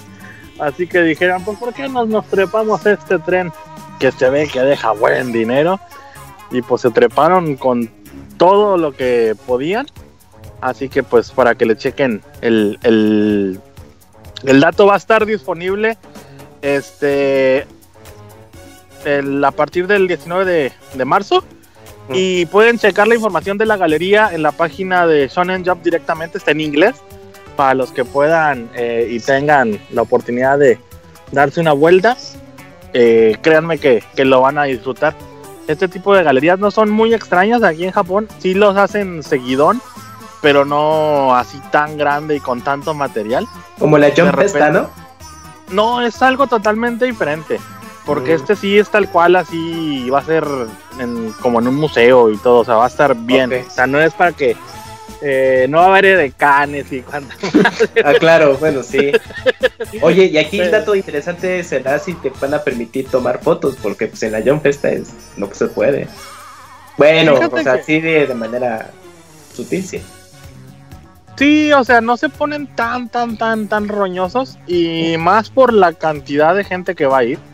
Este, hace un par de años hubo una galería también de, de la historia del manga, eh, desde sus orígenes de hace pues, cientos de años de dibujos tan Ah. súper tradicionales y todo, hasta lo que fue el manga moderno, ¿no? Y pues, imagínense, ese sí era tal cual en uno de los museos eh, que está junto al acuario de Osaka. Y tenían que hacer así venta de boletos por internet porque pues había tanta gente que no, no podían controlar a la gente que se quedaba fuera sin boleto, pues que no podían entrar. O sea, tenían que armar tours y cuanta madre para no para no tener problemas pues este pues contando con la policía y todo porque pues sí eran cientos de personas los que se quedaban sin acceso mano Ok. ¿Cómo ven? ¿Cómo ven? Así que pues chequenle, está en la página de Jump, Shonen Jump, así nada más búsquenlo Shonen Jump English en Google, les va a salir la página y ahí pueden consultar la, la información sobre la galería en inglés, pues también para que no se la quiebren tanto. ¿Cómo ven, manitos? Buenos datos de trivia. Sí, a ver, manos, ¿y ustedes son coleccionistas de cerámica? No más. Uy, no. Ah. Fíjense que la, la prefectura de Saga en el sur de Japón Ajá. acaba de nombrar nada más y nada menos que a Sagat de Street Ah, Fighter sí. como Ah. su embajador. Tiger of Y esto Ajá. es nada más y nada, nada menos que aplauden y saluden a la comunidad tailandesa, pero ahora de Japón, porque es una prefectura, un estado en el que llega mucho turismo tailandés. Ujú. Y gracias a eso, pues de ahí dijeron, ¿qué hacemos? ¿Qué hacemos? Este güey se llama Sagat y nosotros somos Saga, nada más le quitas la T, ya, todo bonito. Mm, ya. Y lo que, pues aparte de la, del gag este, que, se, que se sacaron, pues Capcom ya ven que dicen, ¿de dónde le saco lana a la gente? Ah, mira, pues hasta de las putas piedras. Van a hacer así una tienda temporal Ah, en el que van a estar vendiendo productos de porcelana, eh, pues digo, ya estando ahí en la meca de la porcelana aquí en Japón, tematizada de Street Fighter. eh, por ejemplo, va a haber un- unos platos, no sé si se acuerdan ustedes cuando estaban, y bueno, no sé si en, en Aguascalientes o en el DF también lo hacían, pero cuando estaban en la primaria comúnmente les tomaban una fotografía, eh, que la fotografía de grupo o la fotografía individual a cada uno de los alumnos Ajá. y lo imprimían en un platito de cerámica y se lo regalan a tu mamá Ah, el día de no. las madres. No, No, pero Monterrey Eso solo se hace en Monterrey sí se hacía, ¿no? Sí, en Monterrey sí se hacía. Ah, bueno. No tengo ni idea si se sigue haciendo, pero sí se hacía, ¿no? este. Ah, pues imagínense ese tipo de platito, pero tematizado de Street Fighter. Y Ujú. casi todas las ilustraciones, obviamente, porque el personaje aquí en cuestión del embajador es Sagat, en la ubicación en la que debería de ir Ryu, siempre tenemos a Sagat hasta el frente, ¿no? Haciendo acá su pose de, del Tiger Uppercut o lo que tú quieran. Pero eso sí, para comprarse sus accesorios y souvenirs de Sagat, sí tienen que ir preparaditos con, con un buen de lana, porque pues un platito de esos de cerámica les va a costar alrededor de 75 dólares cada uno. Así que pues sí, sí les va a llegar dura la factura. Pero también lo que cabe destacar es que van a estar dibujando, dibujando, van a estar eh, haciendo bustos, no chichis, sino bustos así de la cabeza y eh, de los personajes de Street Fighter. Pero cuando están en el continuo, son diseños de Street Fighter 2. O están todos así madreados y que dicen Ah, 10, 9, 8, 7. Va a haber eh, los personajes son Ryu, Ken, Honda, Chun-Li, Blanca, eh, Gail, Dalsim y pues, obviamente Sagat, ¿no? Para que los que le quieran echar el guante.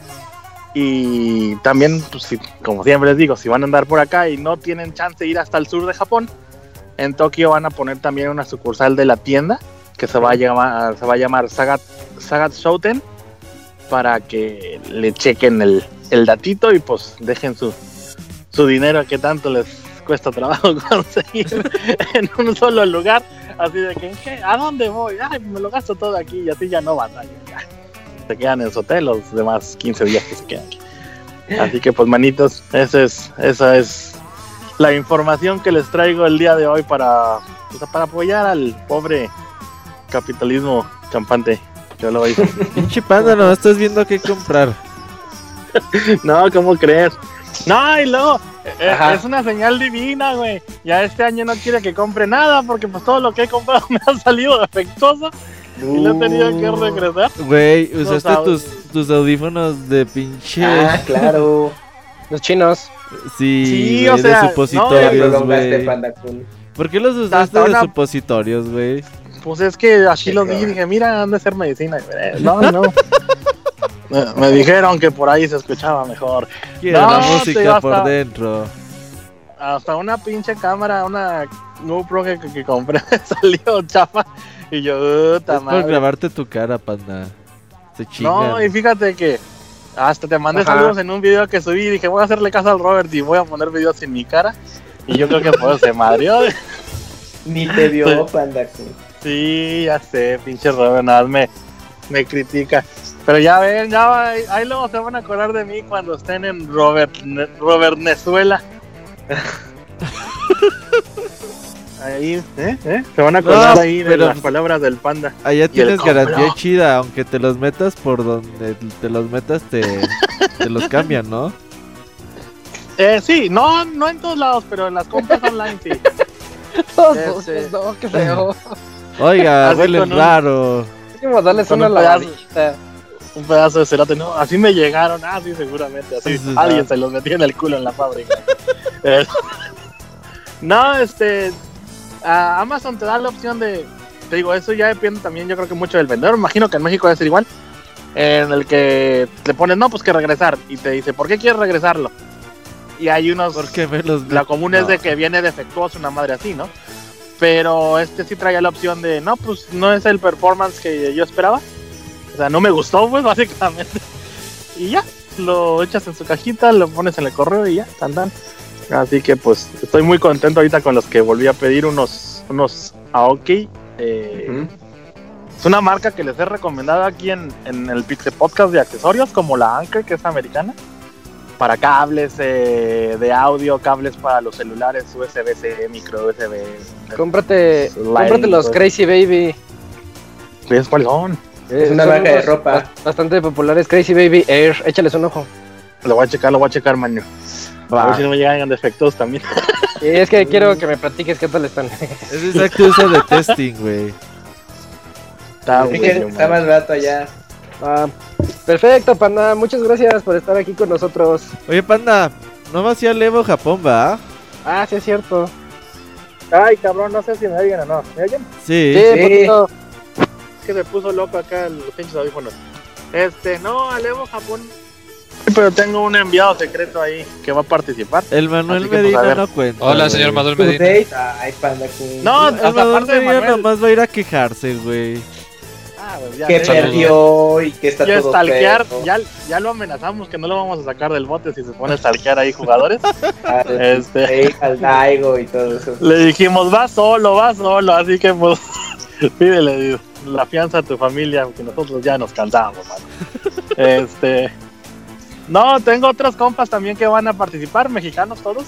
Así que pues ahí les paso el chisme eh, después del No, interrogatorio. no los hubiera penas de madera en el Evo Japón porque ahí estuvieras. Uts, quién sabe, pues, igual para el 2019 tienen un stick acá coquetón. Pero Bueno. pues bueno, manos, para no, pa' no romper acá el, el guion que nos mandó acá el patrón. Uh, Ahí, ahí la dejamos, ahí la dejamos por hoy, pues a ver qué más. ¿Qué más les platico la próxima semanita? Dale, panda. Entonces ahí nos escuchamos de- de- en siete días. Vale, pues manos, y pues órale, pues feliz año ya que me dieron Feliz año. feliz año, panda. Cámara, pues. Cámara, Bye, panda. bye. Ay, Dios, panda.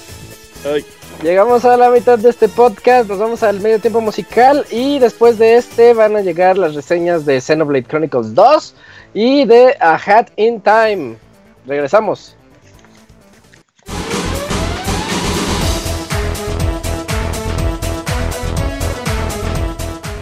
Escuchen el Pixel Podcast todos los lunes en punto de las 9 de la noche en pixelania.com.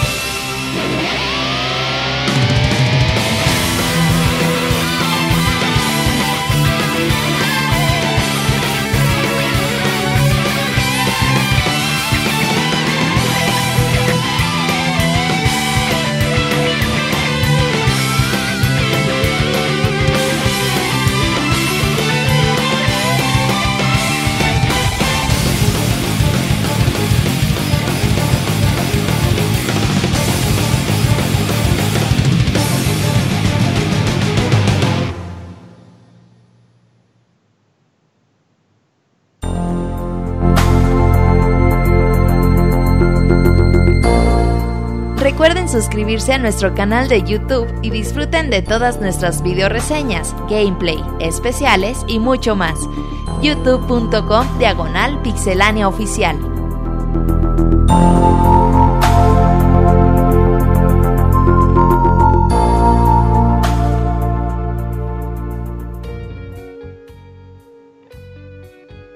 Estamos de vuelta para la sección de reseñas en donde tenemos aquí a nuestro invitado especial, Dakuni.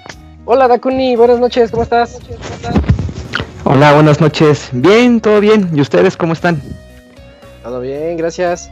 Eh, me Feliz año, Locuni. Pero creo que no. Ah, sí, Ah, feliz sí. año.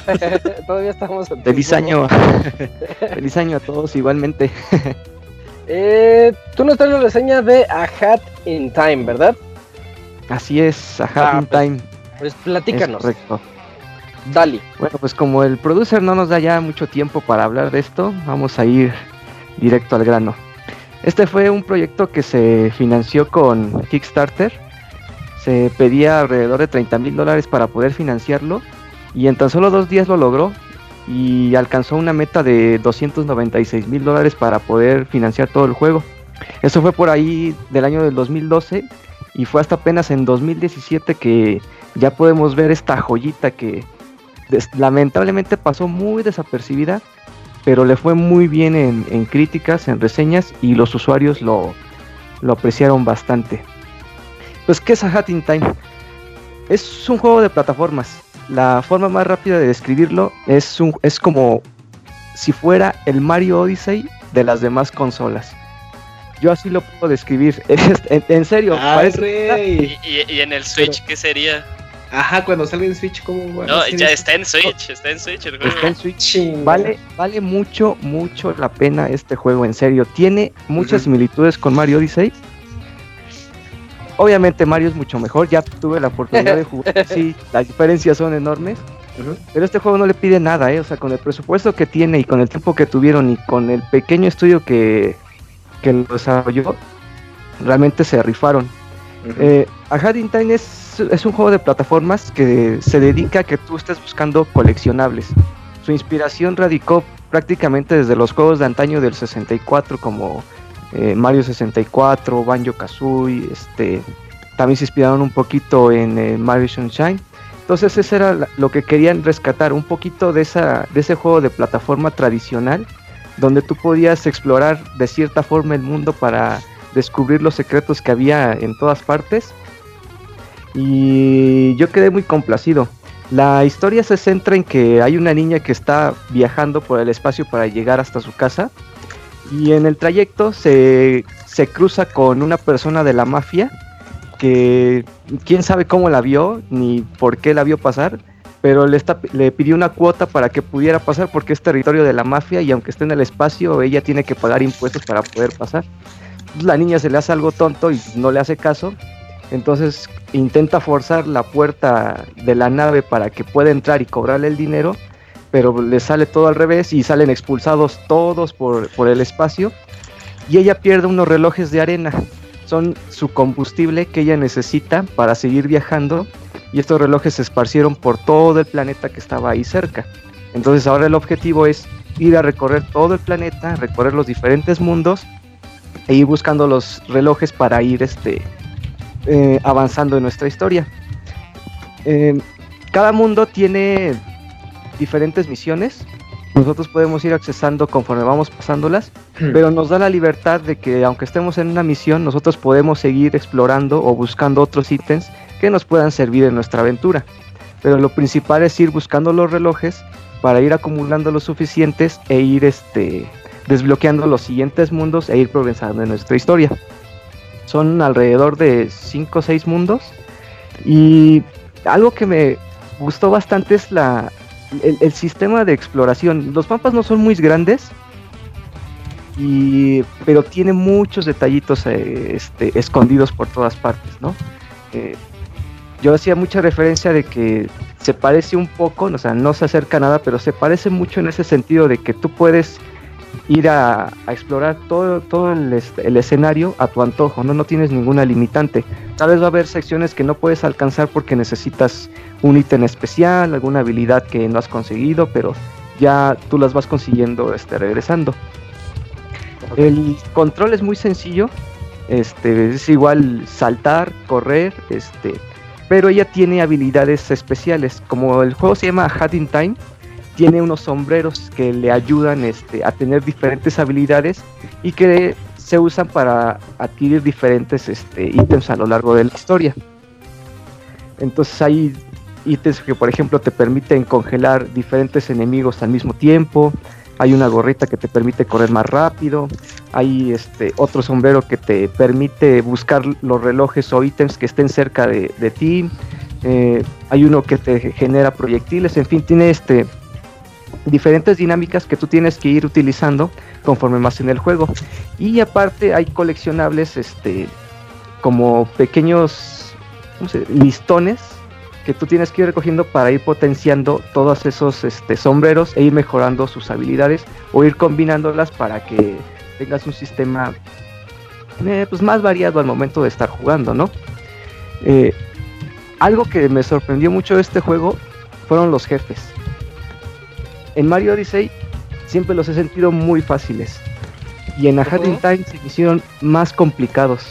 Órale. Tienen, una, tienen un sistema de combate más variado que los que podría tener este, este Mario, ¿no? Ay, General- cabrón. Tú tienes, eh, eh, te lanzan un patrón de ataque, los esquivas Ajá. y saltas y al tercer golpe ya se murió el jefe, ¿no? Generalmente siempre es así.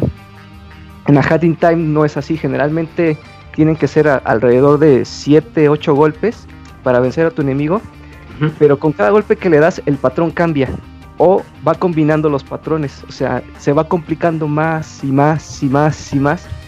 Y, hay y aunque no son difíciles, o sea, es como prueba y error, ¿no? O sea, te equivocas y este y ya te ya te ganó el jefe, pero entonces regresas, lo vuelves a intentar, pero resulta que en el siguiente patrón ya ya te superó. Pero bueno, eso es algo que a mí me sorprendió mucho. Todos los jefes que tienes son extremadamente ingeniosos. No se parecen entre sí. Este usas diferentes habilidades para poder este derrotarlos y los golpes no siempre son los mismos. Por Oye. ejemplo, hay unos en los que tienes que golpearlos directamente o tienes que regresarles un proyectil o, o tienes que agarrar un objeto que dejó tirado, recogerlo y pegarle desde distancia para poder este, vencerlo. Eso puede pasar en tan solo un solo jefe. Hay unos que son complicados y otros que son más fáciles, pero en general a mí me gustaron mucho lo- los enemigos que, con los que te enfrentas. A lo mejor más como Mario Galaxy. Tenía un poquito más de dificultad y variedad.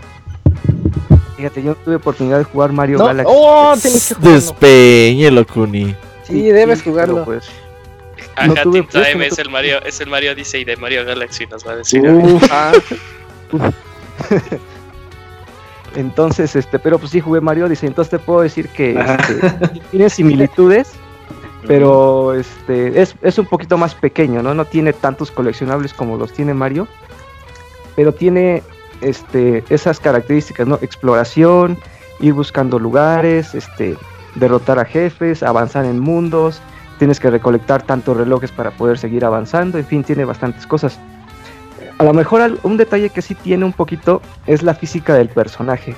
Yo lo siento un poco lento y pesado, este, a lo que usualmente podríamos encontrar en otros juegos de plataforma, ¿no? Mario se siente, por ejemplo, más ágil y la niña se siente un poquito más pesada, o sea, se siente más lenta en los movimientos.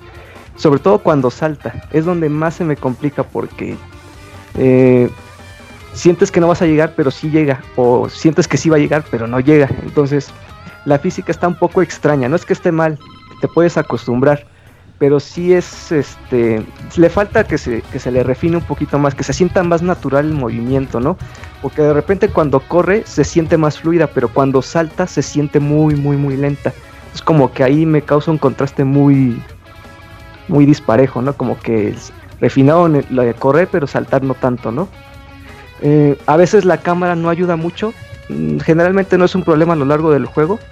Pero si de repente, por ejemplo, quieres saltar alguna sección oculta y estás en un estrecho muy, angostito, entonces la cámara no te ayuda mucho a enfocar perfectamente, entonces ahí tienes que andarle atinando para poder este llegar a las plataformas, ¿no? Eh, tal vez otro detalle que, que no me gustó, o sea, a lo mejor un poquito la música, no la sentí tan tan dinámica con Banjo Pusitera. Ajá, o sea, como que ahorita pongo a tratar de recordar alguna melodía y la verdad no, este... Muy genérico. No, no, sí, está todo muy genérico, ¿no? No se oye mal, pero sí, yo no, yo ahorita no puedo recordar ni una tonada así pegajosa, ¿no? Que me haya pasado durante todo el juego. Pero eso es claramente porque pues, con el presupuesto que tienen, yo creo que todo el trabajo se ve en el diseño de niveles, este, en el diseño de personajes. O sea, es un juego muy, muy distinto. O sea, tendrán cosas este, inspiradas de otros juegos, pero realmente mantiene una esencia, una esencia y un estilo propio. Los niveles son muy diferentes entre sí. Eh, hay unos que, por ejemplo, hay uno que me gustó que es, es un lugar cinematográfico, ¿no? Y entonces te estás en un tren donde tienes que resolver un crimen. Entonces te ponen todos los colores en contrastes cafés y con la pantalla así como que moviéndose mucho. Y, y los personajes también cambian de, de personalidad, de vestuario y las dinámicas de los niveles cambian. Ahí tú tienes que investigar y casi, casi, casi que tienes que estar haciendo sigilo para que otras personas no te detecten porque según no puedes pasar áreas restringidas, entonces tienes que buscar la manera de, de buscar otras plataformas para saltar, para acercarte, buscar llaves escondidas, abrir otras puertas, eh, ir buscando pistas, tienes un tiempo límite, entonces eso es tan solo en un nivel de ese mundo. Luego tienes otro nivel donde tienes que reclutar a, tantos personajes, pero tienes que ir saltando entre edificios y ir tocando música para que ellos te vayan siguiendo y tú ir recolectándolos a lo largo de todos los rascacielos que tienes alrededor. Eh, hay otros donde tienes que generar puntaje para que te den un reloj, este, alcanzar a personajes este, que van muy rápido, entonces tienes que alcanzarlos en un tiempo límite con diferentes obstáculos. Tiene muchas cosas. Eh, ir este, escalando o balanceándote entre árboles, o sea, tiene bastantes, bastantes cosas que se pueden disfrutar. Em, yo lo comparo mucho con Mario porque pues, los jugué apenas recientes. Y aunque Mario me parece mucho mejor juego, Hatline no se queda atrás, o sea, no se queda tan atrás. Si estas personas tuvieran más presupuesto y mayor equipo para trabajar un juego de plataformas, lo harían mucho mejor. Si tienen ustedes consolas de Play, de Xbox, de PC, realmente lo van a disfrutar, no este eh, si no tienen un Nintendo, esa es una excelente opción para que ustedes puedan disfrutar de un buen juego de plataformas, en serio. El juego le fue muy bien. En Metacritic no tiene una calificación tan alta. Yo creo que se merece más. No debería estar si- del 85. En Steam estaba Mm. entre los 5 juegos mejor valorados del año. Es- superó a. Cop. O sea, eso a mí me sorprendió bastante. Bueno, pero esos están bien extraños. En número uno está Doki Doki Literature Club. Ah, sí, ¿Ya lo has jugado? Ya, sí, ya es lo- Goti. Ya lo jugué. está. Pero eso es un, es un buen logro para el juego, porque para, para hacer un juego que no estaba en la mira de nadie, o sea, yo tampoco sabía que ese juego tenía fácil 5 años de desarrollo, me sorprendió bastante que la gente lo recibiera tan bien, ¿no? O sea, hay muy pocas críticas negativas, muchos concuerdan en lo mismo, es, es un regreso a los juegos clásicos del 64, pero con más cantidad de coleccionables, ¿no? Eh, es una excelente opción para las personas que a lo mejor no tienen un Nintendo o incluso si tienen un Nintendo deberían darle una oportunidad. O sea, no se perderían de, de gran cosa, pero también lo que les lo que les va a generar es mucha nostalgia, ¿no? O sea, es un juego muy práctico, es un juego que tiene mucho ingenio. Gráficamente no se parece que no ofrece nada el juego, pero en serio tiene, es una aventura muy muy padre. A mí me gustó mucho. Para terminar el año fue de los juegos que más me sorprendió, con todo y que jugué bastantes cosas el año pasado, pero este fue como que la mayor sorpresa que tuve en todo el año. Em, ¿Qué más podríamos concluir? Ahí dejé una reflexión en la reseña, pues que si más estudios tomaran como ejemplo este título, podríamos ver juegos de plataformas en las demás plataformas. O sea, en, en Sony, en, en Xbox, en la, en la misma PC. Y yo sé que los hay, pero o están des- o pasaron desapercibidos o por ejemplo Yokai Lee, creo que es algo así. No me pareció tan no me pareció tan bueno, no, no es que sea malo, pero digo, mm, me gustó más a Hat in Time y salieron en el mismo año. A mí me sorprende que nadie esté hablando ahorita de Hat Time cuando yo creo que es mucho mejor juego que Yokai Lee. Sopa. En, en mi opinión, ¿no? Esa es en mi opinión. Entonces, este, para concluir, podría decirles que es un, es un buen juego de plataformas. Eh, no, no lo demeriten, o sea, si algún día lo ven en rebaja o se animan a comprarlo, no cuesta mucho, cuesta creo 20 dólares y en Steam pues, todavía está más barato, cuesta, cuesta como, 180 pesos, algo así. Creo que 250, no recuerdo muy bien, lo chequé en la mañana y se A ver.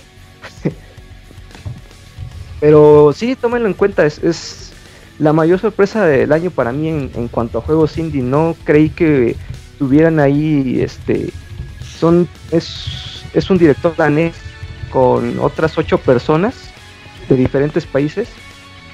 Y a mí me sorprende que entre todos ellos, con el presupuesto que tienen y a pesar de que tuvieron bastante tiempo, lograran sacar todo ese trabajo. A mí me sorprende bastante el diseño de niveles, el diseño de personajes, este, pues en general todo, todo me gusta. A lo mejor en la música es donde flaquearon, ¿no? Pero eh, la forma en cómo ponen los ítems, eh, en las diferentes dinámicas de ir explorando plataformas, este, lo tiene todo, o sea, tiene una gran variedad de, de este, de cómo se dice, Una- un buen diseño de nivel. A mí me gustó bastante. No demerito para nada ese trabajo. Yo le puse una calificación de este de 90. Yo creo que se lo merece. Bastante bueno. Que- Porque sí, o sea, yo estuve investigando, o sea, dije, ¿este juego de dónde salió? ¿Cuánto tiempo lleva? ¿Es- ¿Quién lo está haciendo? Entonces ya cuando te pones a ver todas las complicaciones que pasaron y ves el resultado, dices, pues, wow, o sea, tienen ahí una obra maestra. Ojalá les haya ido bien en ventas, porque realmente si hacen otra aventura parecida, o sea, yo les voy a seguir la pista y voy a estar al pendiente de cualquier juego que lancen en el futuro.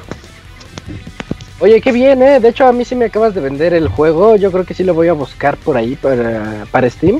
Sí. Porque el, el 2017, yo en estas vacaciones que tuvimos, me dediqué a buscar los juegos de los que nadie habló en el 2017 y que, y que son juegazos. Fíjate que ahí es, de por sí el año fue un monstruo en lanzamientos. Yo Sí. descubrí que fue todavía un monstruo más grande y más monstruoso porque eh, tenemos, ahorita mencionas a Hat in Time, yo tuve la oportunidad de jugar el de 2000XX o 20XX. Ah, eh, Shadow Tactics, Gotti, juegazo, salió en, creo que en julio del. Está 2017. inspirado en comandos. Sí, no, tienes que jugarlo, juégalo. Eh, Shadow in the, Shadow in, eh, no, A Night in the ¿Quién, Woods. quién recomendó estoy ese? Eh, eh, eh, mi crédito, por favor. Ahí Arturo fue el que me dijo, oye, ¿ya jugaste este, este juego? Ese abogado. Y yo como fan de comandos de toda la vida quedé fascinado. No, la pregunta fue, oye, ¿te jugaste comandos alguna vez? Ajá. ah. Llorando, no, no Sí. puede ser. Ah, Comandos que jugar 2. este juego. Y ya. Sí, sí. Eh, y, y ahorita con, a- 98. con A Hat in Time vemos que, que los indies también tuvieron ahí su, su Sus luchita. sorpresas. Sí, Ujú. y sus Sí. sorpresas que desagrado- desafortunadamente nadie peló. Pero creo que es el momento de que, de que lo conozcan. Sí, denle la oportunidad. En serio, creo que de los juegos que estuvieron el año pasado, creo que es el que más se merece una oportunidad. Por todo lo que logró. Y porque realmente no tiene tantos problemas. Técnicamente está bien, no tiene bugs, no tiene este. No tiene errores garrafales. Este. Está muy bien hecho, tiene mucho espíritu, tiene mucha, este, muy- tiene mucho estilo, es, es muy diferente, o sea, Es hecho con amor. no- sí, está, está completamente hecho con todo el cariño posible. O sea, se ve que ellos sí querían hacer algo propio y lo lograron. O sea, es una maravilla ese juego, la verdad. Muy bien, eh, perfecto, Dakuni. Oye, nada más al inicio del podcast estábamos diciendo, ¿sigue siendo Total War tu GOTY 2017? Mm, es que también jugué Horizon. Pero sí, yo sí me quedaría con Total War. O sea, es este. No hay experiencias como esas. O sea, con Horizon me recuerda un poquito al Witcher, ¿no? Ajá, ¿con quién lo comparas, no? Dices. Ajá, entonces como que "Ah, ya jugué el Witcher, no me impresionas ahorita ya Horizon, pero sí, yo creo que Total War se- sería mi GOTY del 2016. Ah, perfecto. Sí, sí, Pues sí. muchas gracias, Dakuni. No, muchas gracias a estar en ustedes. este primer podcast del 2018. Sí, con juegazo, ¿eh? Que es del año pasado, pero juegazo. Cómprenlo, sí se lo recomiendo mucho. Y Ya entonces. Dale, entonces nos vemos en futuras Gracias. Locuni. Gracias, No, Locuni. gracias a Hasta ustedes. luego, Locuni. Bien, Bye. hasta luego, Bye, nos vemos. Bye. Tenemos la segunda reseña de esta noche a continuación con Eugene. Va a ser Xenoblade Chronicles 2. Julio, mucho de qué hablar y poco tiempo, pero yo sé que te las ingeniarás. Ok, sí, pues me lo voy a ingeniar con esta frase, gracias a Locuni. Eh, Xenoblade Chronicles 2 es el Mario Odyssey de los JRPG. Uy, ya. Ya, Ya, Ya, con ya, eso me Julio. quedo, ya. Ya terminó la reseña, continuemos. Bueno, eh, rap- rápido, vamos a hablar un poquito de, de la historia de Xenoblade Chronicles 2. Eh, está situado en el mundo fantástico de Allrest. Este mundo está cubierto por un mar eterno de nubes. No es un mar normal, es un mar de nubes. En el que la única forma en la que los humanos pueden estar vivos o pueden eh, tener asentamientos es en, la, en el cuerpo de titanes enormes pero estos titanes están muriendo al paso de los años, ya es, ya es mucho más probable que la vida de estos esté llegando a su fin. Entonces eh, en algún momento se va a acabar la Tierra, pero hay como una promesa, hay una leyenda en que eh, en, hasta arriba del árbol del mundo, que está en el centro de todo este mundo y en el que lo cual los titanes eh, rondan eternamente, hay un eh, hay un eliseo, hay, hay, hay un, un, paraíso en el cual tiene el espacio suficiente para que los humanos puedan vivir. Y pues así es como inicia esta aventura en la que pues nuestros eh, nuestros héroes quieren intentar llegar ahí. Obviamente a lo largo de toda esta historia eh, se desarrollan muchos más dramas y eh, al final el punto que tú creías que era el al que quería llegar eh, se ve toma diversas rutas y al final eh, el giro es y so, totalmente sorprendente. ¿Por qué Xenoblade Chronicles 2 si lleva el 2 y no el X eh, fue el 2? Porque es un regreso a la fórmula que fue Xenoblade Chronicles 1, que fue, era un juego totalmente orientado a, a, la historia, con un gameplay como el que ya conocemos en la serie de Xenoblade. Es solamente eso, es eh, regresar a esta fórmula de que la historia es lo más importante dentro del juego. Y nada más como un paréntesis, el Xenoblade Chronicles X eh, se diferenciaba claramente en que el juego estaba orientado a la exploración, totalmente a la exploración y dejando un poquito de lado la historia, siendo uno de estos de los factores eh, más débiles de este juego, pero aún así siendo un gran juego. Eh, no es necesario jugar el Xenoblade Chronicles 1 para poderle entender a este 2, pero si has jugado las demás series vas a tener un contexto mucho más grande de todo este lore que maneja el mundo, o sea, salen razas anteriores y hay alguna que otra referencia que, que, es bueno verlo eh, en una serie que te ha gustado mucho. Eh, para mi gusto, aunque la historia es muy buena, o sea, sí esta historia me, me dio muchas, eh, muchas sensaciones, me sacó muchas risas, hubo momentos en los que pues estos giros te quedaba sorprendido en cosas ya más filosóficas y te daba mucho de qué pensar, intentabas ponerte en los zapatos de, estos personajes para poder entender mucho más estas, estos sentimientos. Y si sí veías este pues la razón de sus puntos. E incluso eh, pues los dramas eh, sí, sí casi llegué a, soltar una que otra lágrima. Eh, para mí todo lo que hace que regrese siendo Blade Chronicles y por lo cual yo he acumulado creo que hasta ahorita más de 120 horas en este juego es por su modo de juego. El modo de juego de este, de este juego es de los mejores eh, RPGs que he jugado eh, y es porque es mucho más que un RPG de acción y un RPG de acción japonesa. ¿A qué me refiero con esto? Es de acción porque no es un juego de RPG por turnos. No tienes que esperar a que el enemigo haga un movimiento para que tú puedas hacer el tuyo. En todo momento puedes estarte moviendo eh, para estar eh, inmerso en, en la batalla y cuentas con diversos movimientos que el juego los llama artes. Estos artes, estas artes se van cargando cada vez que tú vas haciendo un ataque automático y son ataques más poderosos que tienen diversos efectos que pueden eh, darle eh, pueden eh, o recuperarte puntos vitales o tienen estas áreas de efecto que puede pegarle a más de un oponente. O o si estás posicionado a los lados o atrás del enemigo les hacen mucho más daño. Cuando vas utilizando estos artes se carga un poder especial dentro de tu personaje que se llama un blade combo aparte de esto, no solamente ahí se limita es en, este, en esta mecánica de acción del RPG, sino porque aparte funciona como un juego de ritmo, así como al puro estilo de los Mario Luigi. Eh, si en el momento que tú presionas un, el botón de alguno de tus artes, cuando va terminando la animación de uno de tus ataques automáticos, eh, se va a hacer va a hacer que el arte sea mucho más fuerte y que tenga un efecto mucho mayor. De hecho, el juego te lo va a representar como con un sonidito y aparte con un con un halo azulito. Eh, también como Mario RPG. Ajá, también como Mario RPG, o sea, e, eso, eso me, me impresionó mucho porque eh, va metiendo muchas cosas y aparte de eso, el aspecto estratégico que tiene este juego es de los que más me han gustado de todos los juegos de RPG que he jugado y eso que yo sigo poniendo muy arriba el aspecto estratégico que tiene juegos tácticos como Fire Emblem, eh, Final Fantasy Tactics. Eh, esto sí es totalmente eh, estoy totalmente sorprendido por este modo de juego porque aparte de que es intuitivo es encamina muy bien al jugador que no tiene tanta experiencia con juegos de RPG es muy profundo o sea sí, llega, sí te da como que un antes y un después al inicio te va eh, desbloqueando cada una de las cosas poquito a poquito, sí contexto, pero eh, el juego jamás te, te da todas las armas que necesitas para poderle entender. Ahí ya queda totalmente del jugador si decide prestar atención a, estos textos y, y, experimentar con esto que le ha dicho, que le ha dicho o no. Pero sí, el juego te da todo lo que necesitas para poderlo jugar y jugarlo muy bien también hay un momento en el que cuando ya te da las riendas sueltas, cuando ya te dice, ya no tengo más que enseñarte, en el que tú como jugador, si quieres, puedes, eh, puedes echarte un chapuzón dentro de todas las opciones que tiene el juego para ver que puede ser mucho más profundo de lo que uno cree. O sea, incluso como eh, incluso desafiando las reglas que te había puesto en un inicio. Que que no todo es hacer eh, combos eh, de blades que te comenta o combos de, drivers que te comenta, sino que también ya entran en juego las habilidades específicas de cada una de las armas que tú vas a usar y eso es muy muy padre.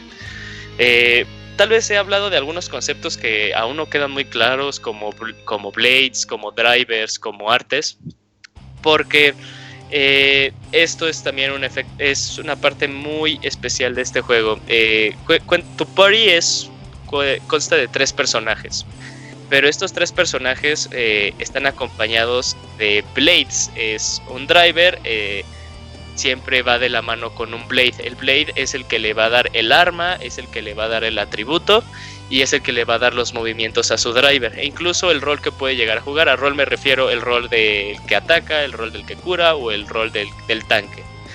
Eh, y aparte este es un, eh, es un foque muy específico dentro de la historia. La historia, la relación entre el driver y su blade. Siempre te va a estar hablando de que eh, los dos son uno, de que si uno crece el otro también, e incluso pues va a ser mucho más efectivas las habilidades del otro. Y esto es muy, muy, pero muy importante. Y me está sacando de onda las risas del Robert. Tú dale, Julio. Es sí. el chat anda bien locas. Sí, ahí, luego lo leo. Bueno, eh, sí, eh, como se había visto en los trailers, eh, los Blades son las en pocas palabras son las waifus que tiene este juego, porque la mayoría son hembras, eh, muy pocas eh, van a ser hombres.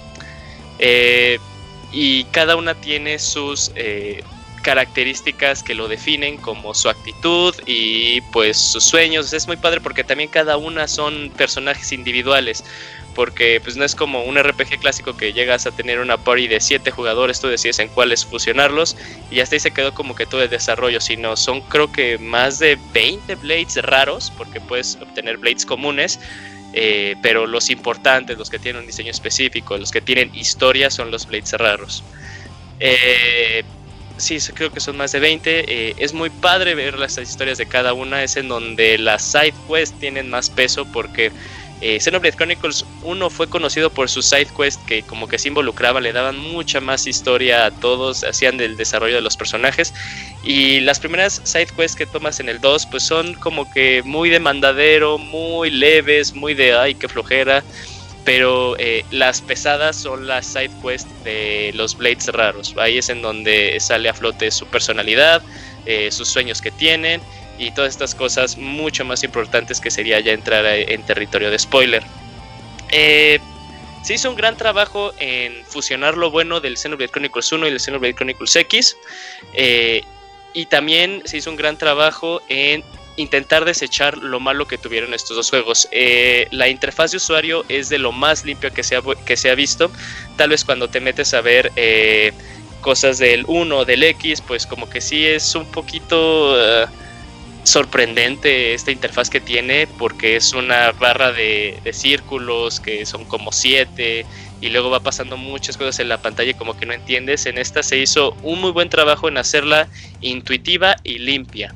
Eh, entonces eso también es como que un gran eh, aporte para los jugadores que van empezando o que quieren entrar a este juego y no han jugado, no han jugado ningún otro como para que vayan eh, encaminándose y todo es muy intuitivo porque todo se limita al toque de eh, al simple toque de botones a los botones de A, B, X y Y y a los botones de, de las flechas del D-pad. No es de que tengo que bajar y tengo que, que moverme dentro de un menú que pues, en lo que encuentro el ataque que yo quiero hacer pues yo lo aplico. Eh, ya hablando de más aspectos de presentación del juego, eh, dejó un lado este, esta presentación hiperrealista que tenían el primero y el X y se fue a una ruta mucho más de anime. De hecho, el, el diseñador principal es un diseñador de. es un dibujante de anime, nunca había tenido nada que ver con un juego, eh, fue su primer trabajo en un juego. E hizo un muy buen trabajo. Para mí fue como que el arte indicado que necesitaba eh, el juego para que aparte se pudiera expresar las emociones de los personajes, porque como así funcionó con Wind Waker, voy a poner como un ejemplo claro. Ándale, sí, yo te iba a decir eso. Lo voy a poner como un ejemplo claro. En Wind Waker, Link lo que podía hacer eh, en este arte era ser mucho más expresivo. Cuando se sorprendía, cuando se enojaba, cuando se sentía un poquito decepcionado. Incluso es algo que han seguido manejando en The Legend of Zelda eh, en, los, en los siguientes, en Skyward Sword, con un, eh, con un arte como mucho más de caricatura para que le puedan dar muchas más expresiones al personaje. También se hizo en, en, en of the Wild. Este juego este, toma como que la misma escuela. Es un gran acierto este arte porque cuando el personaje está enojado se le ven los ojos. Como estos diseños de anime son ojos grandes eh, y caras muy definidas, los ojos es lo que más le, eh, le, da la razón del sentir, del sentimiento que está pasando en ese momento. Entonces es muy padre, se hizo un gran trabajo. Y aparte como para hacer otro énfasis, no solamente fue este diseñador, se invitaron a un montón de diseñadores para trabajar en los Blades raros.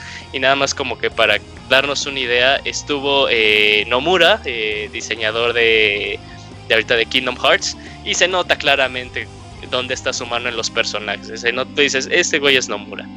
Eh, porque si los ves y dices, ay, este personaje es de Kingdom Hearts, ¿qué onda, no? O sea, pues como que pertenece a Kingdom Hearts, pero quedan muy bien. Y hay otros este, plates raros que están hechos por otros eh, diseñadores de anime muy reconocidos. Eh, entonces, en arte está perfecto el juego. Pero lo que más resalta de este aspecto de presentación es en la música. Se volvió a hacer como que este trabajo, bueno, para los que no sabían, eh, la, saga, la, la, serie de Xenoblade comenzó por este Tetsuya Takahashi, sí, por Tetsuya Takahashi. Eh, si no lo ubicamos rápido, juegos que pueden ubicar en la serie de Xenogears, eh, Chrono Trigger, y fue el que hizo la historia de Final Fantasy VI. y aparte, él hizo mancuerna con Yasunori Mitsuda para hacer también música en Xenoblade Chronicles 1 y este también es el señor eh, Chrono Trigger, el señor este, eh, Valkyria Chronicles, es, es, un compositor de renombre dentro del mundo de los videojuegos japoneses. Eh, y aparte hizo como un Dream Team para llevar este, a, a existencia esta música que tiene, es música muy variada es música que emociona, es música que cuando te necesita dar aparte un efecto aún mayor en cuanto a sentimientos está ahí para dártelo. Eh, entonces, eh, yo lo, que más puedo describir de, del, del, soundtrack es que cuando salga a la venta para mí es día uno, que seguro va a llegar como dos meses después, pero a eso me refiero de cuánto yo quiero, me gusta mucho este soundtrack. Eh, para mí, este juego salió en 2017. Para mí, este juego es el mejor soundtrack que, escuché en 2017. Es un soundtrack muy, pero muy bueno.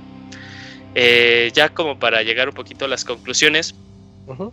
eh, pues Xenoblade Chronicles 2 es un es un JRPG como ningún otro que había jugado.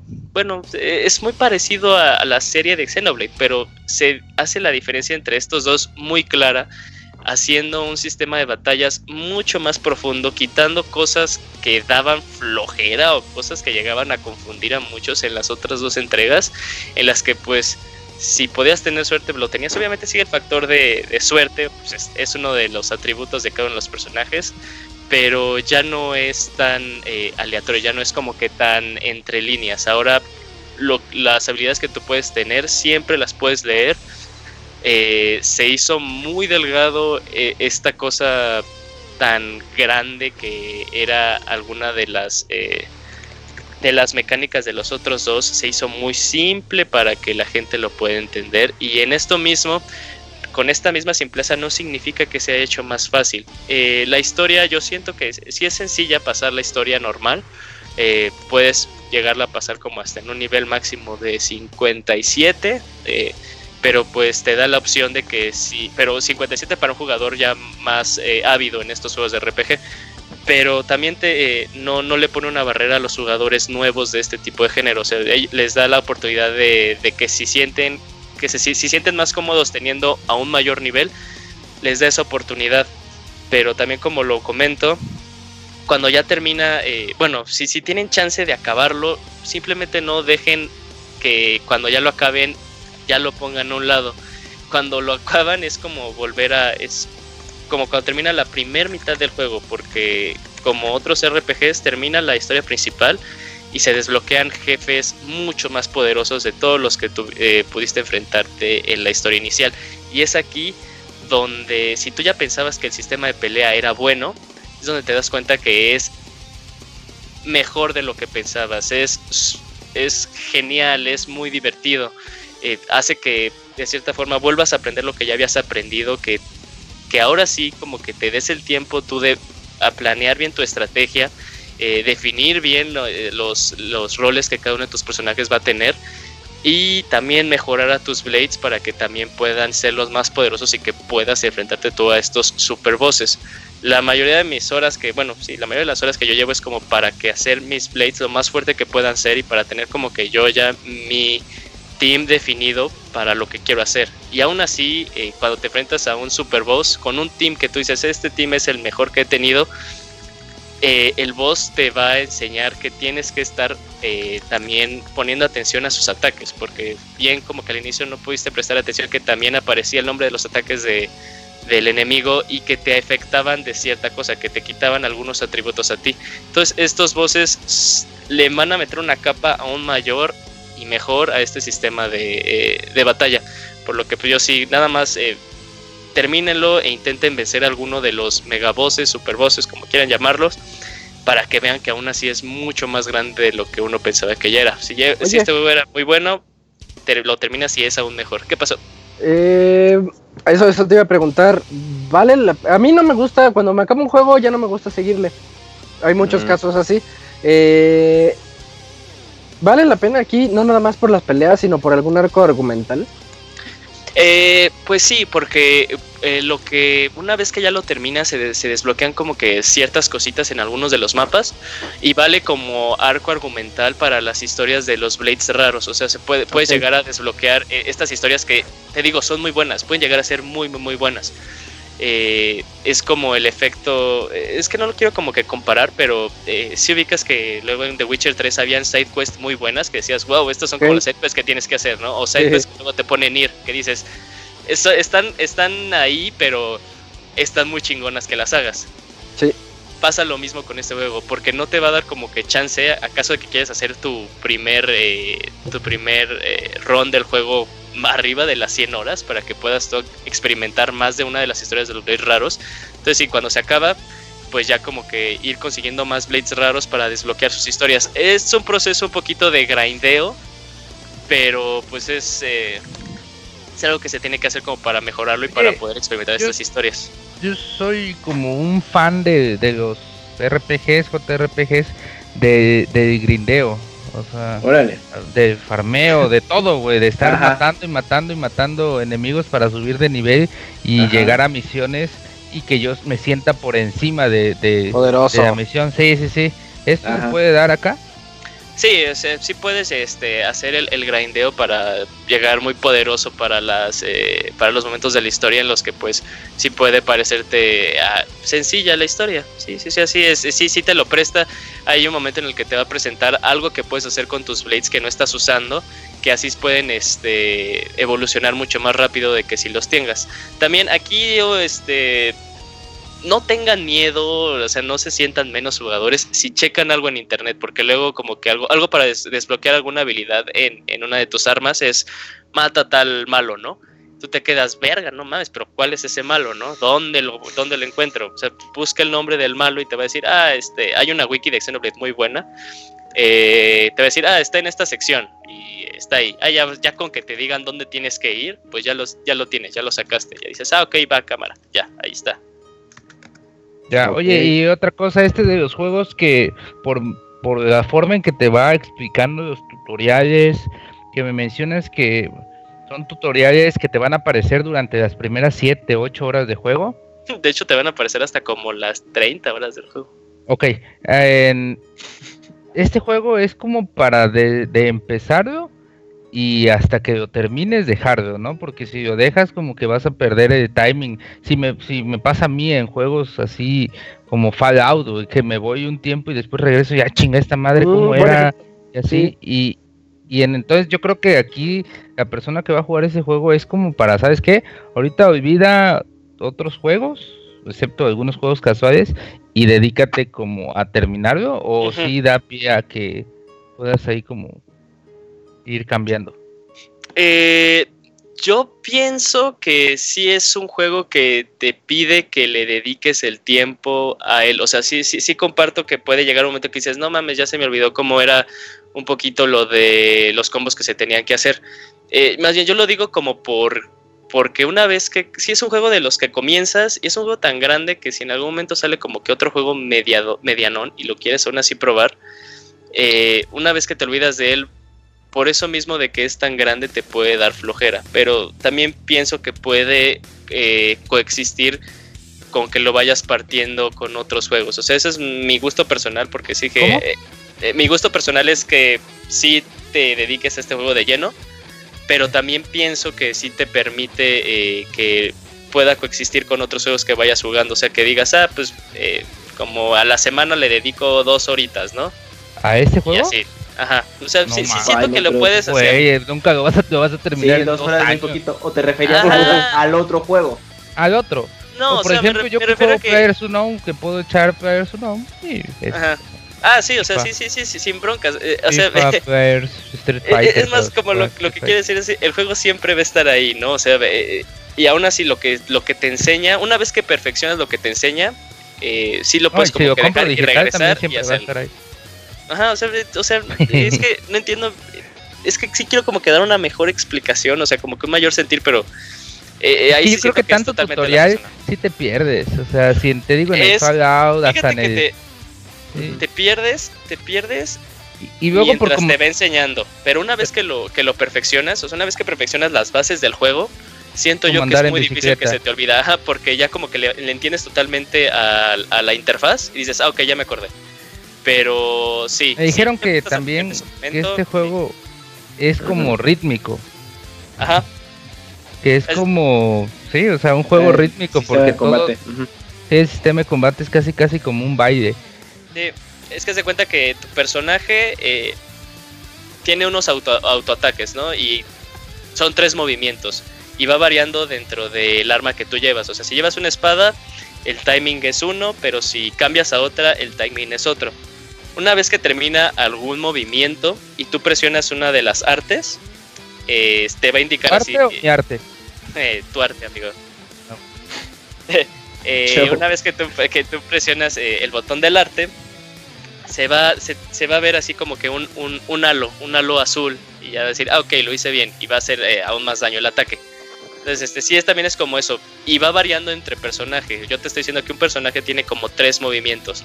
Pero hay otro que con la misma arma no hace tres movimientos, sino hace cuatro. Y en un ritmo diferente. Entonces también eso va siendo interesante porque tienes que tú que dedicarle tiempo a cada uno de los personajes, ver con cuál más te acomodas y ver que no lo todos beat son the la- rhythm. Ujú. este juego. Eh, otra cosita que te iba a preguntar era de que no es muy abrumador o el juego como que te da porque yo veo, veo videos del juego y veo puto un chingo de números por todos lados y que Ah, sí, crítico y crítica damage, Un que millón de sí, puntos. o- 155, 200, un millón y así, y todo eso son cosas que tú mencionas que se van aprendiendo en el, en el tutorial o, o, o cómo vamos aprendiendo eso. Mm, si te refieres como que al daño que tú vas haciendo, pues es algo ya clásico de los RPGs que tú vas viendo el daño que tú vas haciendo, ¿no? Así de, existe tanto. Eh, no creo que es abrumador, o sea, es, eh, es, es intuitivo, es totalmente intuitivo cómo diferenciar el, el daño que tú estás haciendo con el daño que a ti te están haciendo y cuándo es un daño crítico y cuándo no es un daño crítico. Eh, eso sí no lo explica el juego así de, ah, mira, este número cuando tiene tal fuente significa eso. Eso es como que ya lo vas viendo a lo largo del tiempo. Pero eh, sí es... eh, no siento que sea muy invasivo, no siento que impresione a, un jugador. Si, si tú vas con esa barrera, sí te va a impresionar, pero siento yo que sí es muy, muy sencillo de entender lo que va pasando en la pantalla. Pero sí, eh, muchos se pueden ir con la finta de que como haces autoataques, pues en realidad como que el juego en realidad no lo estás jugando, pero sí tienes que poner atención en, ciertas cosas que van pasando. Tienes que poner atención cuando tu, eh, tu arma está muy cerca de ti para que eh, te dé afinidad suficiente para hacer un mayor ataque, cuando incluso algunas de tus armas tienen habilidades pasivas, cuando se activa, cuando la tienes que poner, eh, pero siento yo que todo es muy limpio eh, y no es invasivo para que lo puedas entender. Ahora la última pregunta y más importante, bueno, la mía, última pregunta, medio reconociendo más o menos el- un poco de mis gustos y todo eso de juegos, ¿tú medio No, recomiendas? abogado, no. Va a estar muy difícil la recomendación. No, pues eh, de hecho yo creo que sí, porque me, me comentas que te gustan mucho los RPG, los JRPG, eh, medio sé cómo fue que jugaste The Legend of Zelda, o sea que sí decidiste invertirle el tiempo, que no como que te, que te sorprendías que ibas de un lado a otro, sí te lo recomiendo, o sea la verdad sí es una bonita experiencia eh, por la historia, eh, el, el audio, y si de verdad dejas que te envuelva el sistema de combate, eh, vas a ver que es como que en realidad lo que lleva esa es todo el idea, juego. quiero, o sea, me llamó la atención el sistema de combate, eh, que fuera tan rítmico y todo. Sí, es, es muy bueno, o sea, y, y cuando te y cuando quieres ya verlo lo más estratégico, no manches, es increíble las combinaciones que puedes hacer. Y recomendable que jugarlo con audio japonés porque, híjole, el audio en inglés. Ah, aquí es aquí es aquí es una aquí es como que eh, algo ¿Te gustó el, el audio? Ah, Eh, no, iba a decir, eh, el juego lo puedes tener en subtítulos del idioma que tú manejes, puede estar en español, en italiano, en alemán, en inglés. Si quieres tú eh, eh, escuchar el audio en japonés, tienes que bajarte un parchecito, un añadido que está ahí en la eShop, es totalmente gratuito y se modifica en, el, en, el- Como, en las opciones del juego. ok, eh, como agregado, el juego, eh, según Ajá. la eShop, está completamente en español. Ah, sí. sí, los textos. Si- lo Sí. tienes en español, este, los textos están en español. Eh, el audio, en yo recomiendo que la historia, eh, personalmente la historia lo jueguen en japonés porque si luego te saca de onda la sincronización de los labios. Y porque eh, cuando sí quieren hacer como que más emociones, pues se, se demuestra en el audio japonés. No es que el audio eh, en inglés haya hecho algún mal trabajo. De hecho, ahorita lo estoy jugando en inglés porque también cuando vas peleando, tus personajes hacen gritos Ah, de, bueno, sí. de guerra o incluso te van dando como que señalizaciones de los ataques que van a hacer. Y en japonés, pues obviamente no sé qué chingas están diciendo. Eh, Bueno, entonces, una sí, vez que ya como que me acabé yo la historia, eh, lo regresé a inglés y hay unas cositas que se llaman eh, conversaciones de corazón a corazón. No sé si se llaman en español. se llama Sí, heart to heart en inglés. Similar a Tales of cuando hablan los personajes. Ajá, y en ese como, como siempre la boca se está moviendo, ahí el audio en inglés, como obviamente los actores dijeron, aquí no importa si tenemos que hacer la sincronización tal cual. Los actores en inglés sí hicieron un muy buen trabajo, la verdad sí. Y aparte como el juego te, te, te mete en una historia en el que son diversos continentes estos titanes en los que viven, entonces sí se hace una diferencia en la que eh, en, un, en un continente, en un titán, hablan un tipo de inglés con un cierto acento y en otro Mm. hablan de otro acento. Entonces eso también está muy padre, te va dando Mm. más contexto y sí va haciendo diferentes a todas las razas que vas conociendo. Uy, eso de los acentos luego es bien, se agradece un chingo. Por ejemplo, en The Witcher, ¿se acuerdan cuando hablabas con otros, Isaac, que los de los, Los- de esta isla eh, hablaban como pinche, como Los irlandeses? Los ¿no? guardianos hablan diferente. Sí, Sí, y así como una, un acento bien raro y siempre te daba como risa porque era como más, como más... inglés más sucio, cosas sí, así. sí. Sí, Antes de que, de que nos, nos pongamos a hablar de otros juegos, A ver, dije que había poco tiempo. Eh, pues, eh, pues, perdón, eh, bueno, hacer rápido, pero es que las conclusiones sí me... Es que era un perdón. juego que lo meritaba.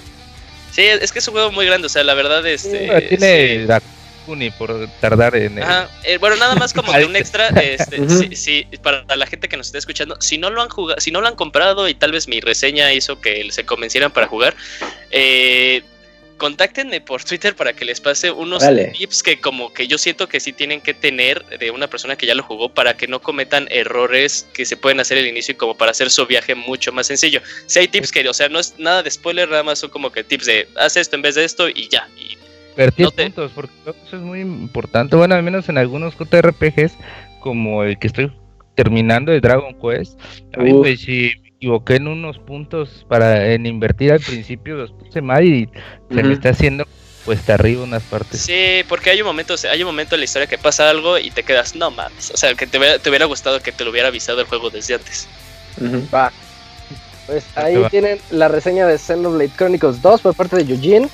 Eh, y pues como nos queda poquito tiempo, vámonos directamente a las... ¿Cómo se llaman?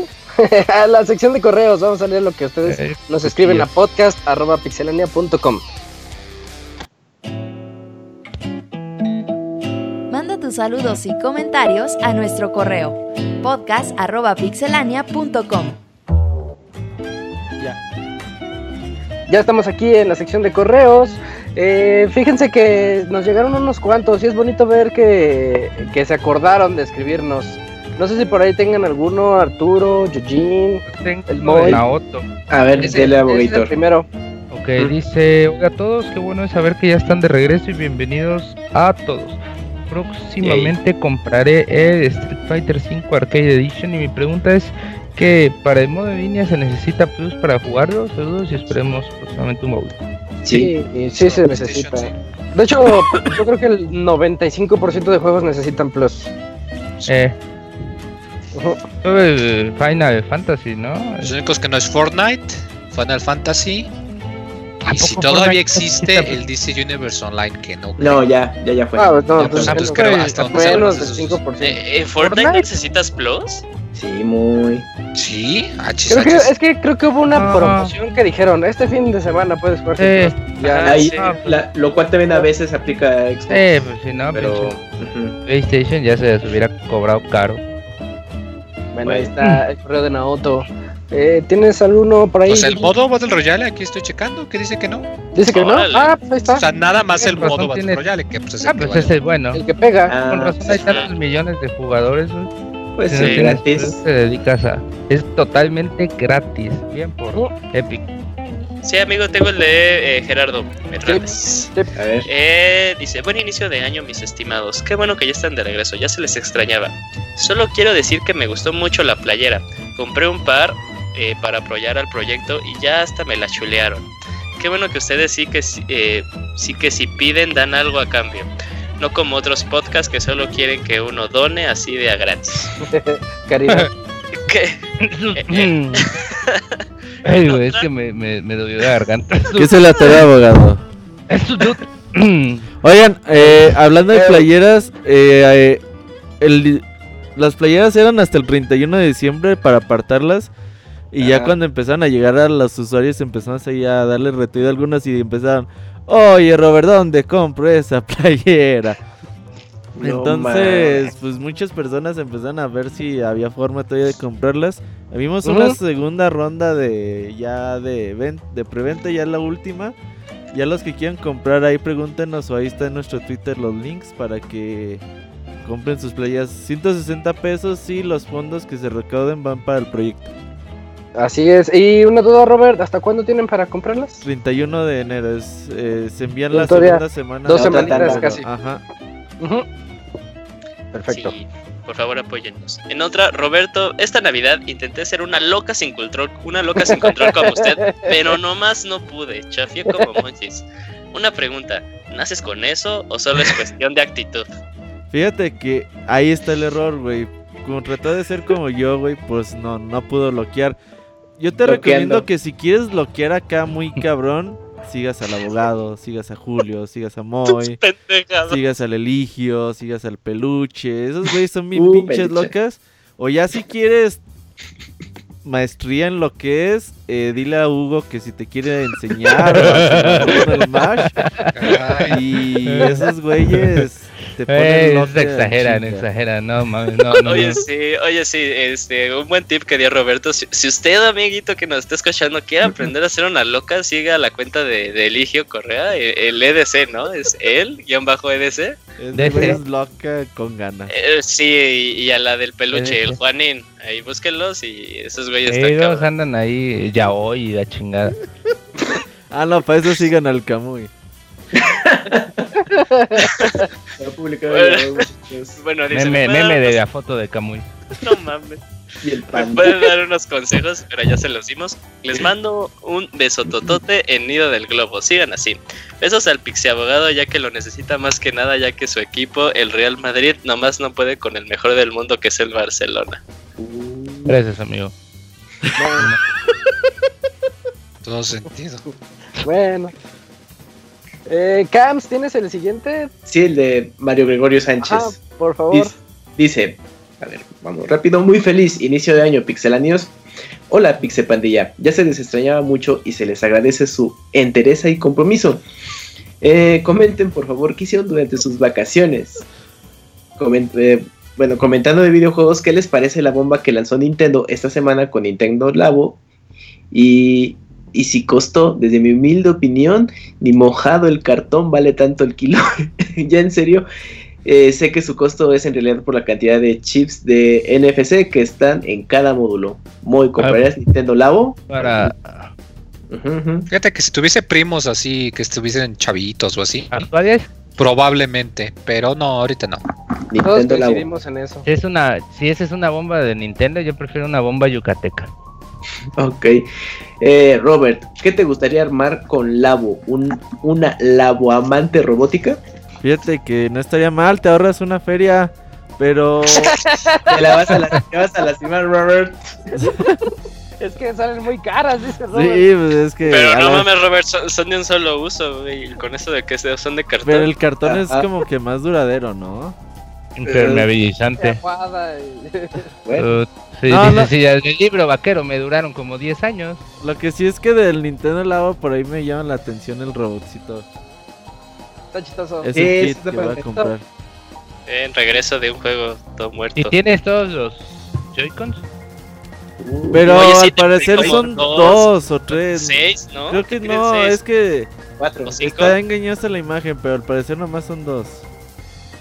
No, pero es que tenía uno en la cabeza, uno en las manos y uno en las piernas. No, güey. Es que si los de las manos más no eran. Joy-Con, los de las piernas no eran Joy-Cons, güey. Parecían, pero no son. Ajá, ¿Será que para eso son las ligas? sí. Ándale. Uy, gran uso Bueno. para las ligas. Eh, Camuy, ¿de qué color son los ojos de Yujin Pastrana? No, pues no, no sé. Pero quisiera Eh. saberlo. Es la pregunta importante. Dice como una noche despejada de julio. Este. Ah. Ah, chica, no, pues no, no en esas circunstancias, pues ya la vida lo dirá. ¿Te gustan sus ojos? Pues, no los coqueteo. Lo que, No lo que, que sea lo que. Dios quiera, ¿no, Camuy? ¿Cómo? lo dirá. Que sea lo que Dios quiera. La vida lo dirá. Sí, sí, sí. Ah, ah, ah, ahora, ahora sí, abogado, puedes decir inserte meme de, ar- de Kamui aquí. O sea, Camuy, si te dejamos en un cuarto oscuro encerrado ahí con Julio, que sea lo que Dios quiera, ¿no? No, no, no, para nada. Eh, que Bueno, a sea lo que yo diga. ¡Guau, cabrón! Ah, espérense. Sabiendo que Yujin es corredor de maratón y que si corre un maratón de 20 kilómetros en el cual no se para para ir al baño y le queda solo controlar su hidratación en plena carrera dejando un caminito de líquido y si gana o pierde la carrera, Camuy, tú abrazado a Julio, digo, abrazarías a Julio para felicitarlo, no. Un, un- un amigo, este, pues eh, un maratón es de 20 kilómetros, ¿eh? Así que pues, pues no se le podría. exagere, no se le exagere. Bueno, un medio maratón. Ah, gracias, Moy, gracias, Moy. Profe Moy, el profe Moy. Profe Moy, recuerden, profe Moy. Abogado, es un gustazo escuchar su aguardientosa voz. Por favor, can- cante la siguiente canción. ¿La quiere cantar, abogado? ¡Ah! Ya, ya vio cuál es. No, no, no, no, no. Movimiento pixelanial. Ay, ay, ay, ay, ay. El pandita está pandeando. Na, na, na, na, na. Movimiento Pacheco. El Martín está preñado. Moti, moti, motita. El mo es un tacaño. Ga, ga, ga, ga. El abogado está chiveando. Chivos, chivos. El abogado tiene adentro muchos magos. Pica, pica, Pikachu. Ese Gamuch está joteando Yoshi, Yoshi Pirín. Ya, ya, con eso. ¡Oh, rifado! Uy, sí, abogado. la- Eh, para, su tono, para su tono de celular, ya saben. Manden Pa- pa- 10 dólares. Largo ¿Para cuándo aplauso el EP? ¿Para cuándo el EP, abogado? Abogado, dicen que el niño de movimiento naranja es su hijo. No, no quiero decir comentarios, no. Bueno, ok, saludos a todos los eh, pixelanios, muchos abrazos para todos y muchos videojuegos. Arriba Pixelania. Muchas gracias. Ah. Mario Gregorio, gracias. El siguiente de Miguel Ángel, no sé si lo tengas por ahí, Moy, o lo leo yo, como tú quieras. A ver, espérame. Creo que sí lo tengo. Creo que era el Sí. cortito, ¿no? Ujú, Miguel Ángel. Ay, espérame, Vas, es Moy. que algunos No. me los mandan para la bandeja de spam. Hola amigos de Pixelania, les mando este correo para saludarlos y desearles un feliz año nuevo a todas las personas que trabajan u ofrecen sus servicios a Pixelania. Que sus planes para este año se cumplan y que Pixelania crezca. Un fuerte abrazo por todos. Ay, qué bonito. Sí. Roberto, Mira, qué, qué- eh, qué contraste con acá la canción toda, toda pili, vulgar, y- Pianchera y todo. No, y luego cantar por el abogado. No, peor. No, qué bonito. el Roberto ofrece sus servicios, pero en la esquina. Se ahorran una feria, diría Robert. de las playeras. Y todo va al sitio. Si seguimos sin vender Eh. playeras, yo creo que ya va a ser la otra alternativa. Oye, esa frase, esa frase está buena para una pelea. Se ahorran una feria, güey. Para las Se frases. ahorran una feria. Sí, sí, sí. Ah, que pues. Eh, aquí tenemos el último correo, este, voy yo. Este nos lo mandó Elías Cordero. Dice, feliz año nuevo. Buenas las tengan, amiguitos del Pixel Podcast. Espero se encuentren muy bien y estén teniendo un magnífico inicio de año. Les comentaré el camino, eh, les comentaré el camino que pasó para tener mi Switch. Verán, no soy una persona con tanto poder adquisitivo como para comprarlo de inicio, así que decidí esperar un poco hasta casi finales de año. Pasa que soy uno de esos escuchas que decidió comprar Xenoblade Chronicles original de Wii, con solo escuchar la reseña que se aventó el Monchis en el podcast 105 y hasta el momento sigo diciendo que es mi juego favorito de la vida. Es una obra maestra. Pues bien, cuando se anunció Xenoblade Chronicles 2, yo me dije a mí mismo que debía ser mi primer juego de Switch, así que me puse a trabajar y a ahorrar dinero para poder comprar la consola y el juego día 1. Hasta el momento llevo 50 horas y la verdad me ha encantado, salvo las japonesadas de las cuales yo no soy fan. Eh, yo tampoco soy fan de esos. Pues tiene japonesadas. El sistema no, de abogado. combate es súper gratificante. Los mapas son una maravilla. Llego a un titán nuevo y antes de ir a la historia principal me voy a perder en ese maravilloso mundo. Pero bueno, más allá de eso, también ya me compré otros dos jue- otros juegos que me interesaban. Zelda, Mario Rabbit, Mario Kart, Doom, Skyrim, Ultra Street Fighter 2. Todos los juegos de. Switch. El que, la madre, el que no cuánto tiene... robo, Pues en qué trabaja, güey. Soy Soy el abogado, ahí va a poner. No, está bien, qué padre que sí se Y digital. Oye, por cierto, ya agregué Super Meat Boy y, Nu- y Enter the Gungeon a mi. Ah, y tres mesas de pinball. Ahora quiero comentar otra cosa hermosa de esta consola. Hace tiempo con mis amigos teníamos la costumbre de juntarnos una vez a la semana para jugar, pero ahora con los horarios de la universidad y los trabajos que tenemos de fin de semana nos resulta prácticamente imposible. Pero ahora con el Switch quedamos en vernos y echarnos retas rápidas y unas divertidas. Retas rápidas y unas divertidas. La verdad es que el Switch me ha dado ya momentos con mis amigos que creo voy a recordar con tanto cariño toda la vida. Ahora estoy tan ilusionado por la consola ver que al fin podré jugar Dark Souls, una franquicia que me han recomendado muerte, que me han recomendado muerte, Bayonetta, Mario Odyssey Wolfenstein, Project Octopath, Splatoon 2, The World Ends with, The World Ends with You. La lista me parece infinita y no puedo hacer más que mirar con emoción e ilusión a mi Switch. En fin, por cierto, nunca había jugado Street Fighter 2 y puff, las retas son una maravilla. También quiero comprar la colección de 30 aniversario. En fin, la Esa- única parte esa triste- cosa que tiene Switch, ¿no? Que quieres comprar todo, güey. Todos los juegos los quieres comprar. sí. ¿eh? A mí también me pasó. Ya estoy saliendo un poquito de esa etapa, pero también me pasó. En fin, la única parte triste es que probablemente no pueda comprar todo lo que la consola tiene para ofrecer. Pero bueno, la diversión queda fuera de toda duda. Me despido no sin antes pedir una misma machita del Pixemoy y les mando un abrazo, amigos. Ay, mamachita. Eso es todo. Y Bien. postdata, nos vemos en la feria de San Marcos. Esa es otra cosa que quiero hacer este año, echar unas cheves con ustedes. Uh, pues ahí pues, estaremos. Que se arme. Sí, ya se armó la feria de San Marcos. Te ahorras una Eh. feria, dice el Robert. Sí, te ahorras una feria. Y la foto del Robert ahí en el. en los, en los una esquina. de la feria de San Marcos. Eh, ¿Tienen ahí los mensajes de Face? A ver. Vas, Camuy. A ver, Gaby escribió. Buena, eh, buenas noches, feliz año y un saludo a mi hermano. Por si está escuchando en vivo y alguno de ustedes está jugando Animal Crossing de celular porque es algo adictivo, un poco, solo un poco.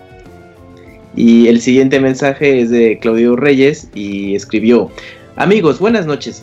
Qué bueno que ya están de regreso. Espero pasar unas felices fiestas y les deseo lo mejor para este año que comienza. No los puedo escuchar en vivo, pero al día siguiente temprano los escucharé en el editado. Saludos. Saludo. Es todo. Ah, perfecto. No, hay más, ¿no? Ah, pues es que Mario Gregorio mandó otro. Se, se- Ah, se el- ahorró una lana el Camuy. Sí, ah, y está uno de Claudio. ¿Ya leíste el de Claudio? A ver, ¿Yarto? no, el de Claudio. Es de no. Claudio Yarto, ah, sí, güey, ya. de es el que acabo de, Ah, de perdón. leer. Y Y ya ya. nada más, eh, ahí a Mario le decimos, nada más es correo o Facebook, Mario, ya no mandes tanto. Ok. Te queremos. Eh, pero muchas veces escribimos doble mensaje, Mario. Pero vete a la verga, güey. Che, Robert. No, es que lo, que le vamos a comentar a la gente para que no se saquen de pedo. Lo que vamos a hacer, tra- vamos a tratar de terminar los podcasts ya de 2.5 horas, es decir, a las once y media. Eh, hoy el Yuji no nos permitió terminar en este tiempo, De hecho, pero... va a terminar en ese tiempo, casi. Pues casi, barriéndonos como hoy. Por Pero el sí, inicio el- tarde, sí. La idea es tratar de, de ya que el podcast dure media hora menos de lo que duraba anteriormente. Va. Eh, Robert, ¿algún anuncio parroquial que tengas aparte de ese? ¿El jueves hay torneo? No, no, no. ¿verdad? El, El sigue jueves empieza el Evo Japón. A partir de las 5 de la tarde va a ser jueves, viernes y sábado. Eh, los tres días ahí a partir de las 5 de la tarde va a comenzar y hasta las 7 de la mañana, 6 de la mañana me parece. Así que ahí vamos a estar, va a estar bastante bueno el torneo. Y pues ahí tenemos la venta de playeras y ahí vamos a estar. El Camuy ya prometió que iba a hacer un podcast. todo. Ahí luego les Mm. contamos. ¿Qué, qué, qué abogado? Fotos, tenemos playeras, fotos con firmas de, de Panda y de Camuy. Vamos a hacer una, una así, con firma y todo, ¿no? Ujú. ahí, ahí afuera de la Friki Plaza y toda la cosa. Uh, la- la- Sí, que es- lleves Más foto que de. Camuy.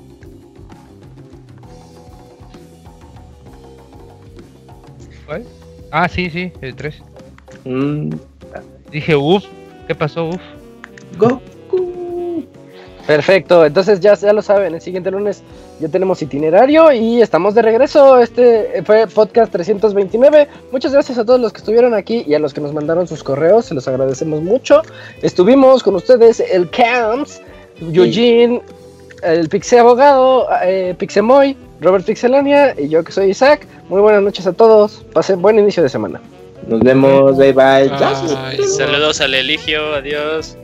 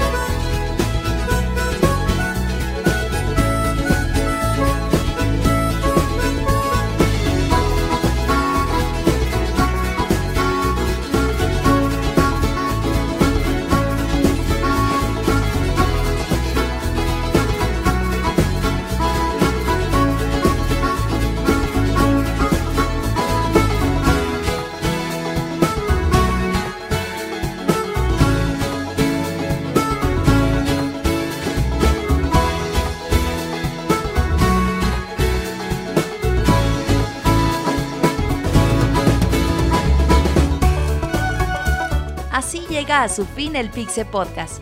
Los esperamos la próxima semana con un nuevo programa. Búsquenos en iTunes como Pixelania y descarguen este podcast. Muchas gracias y hasta la próxima.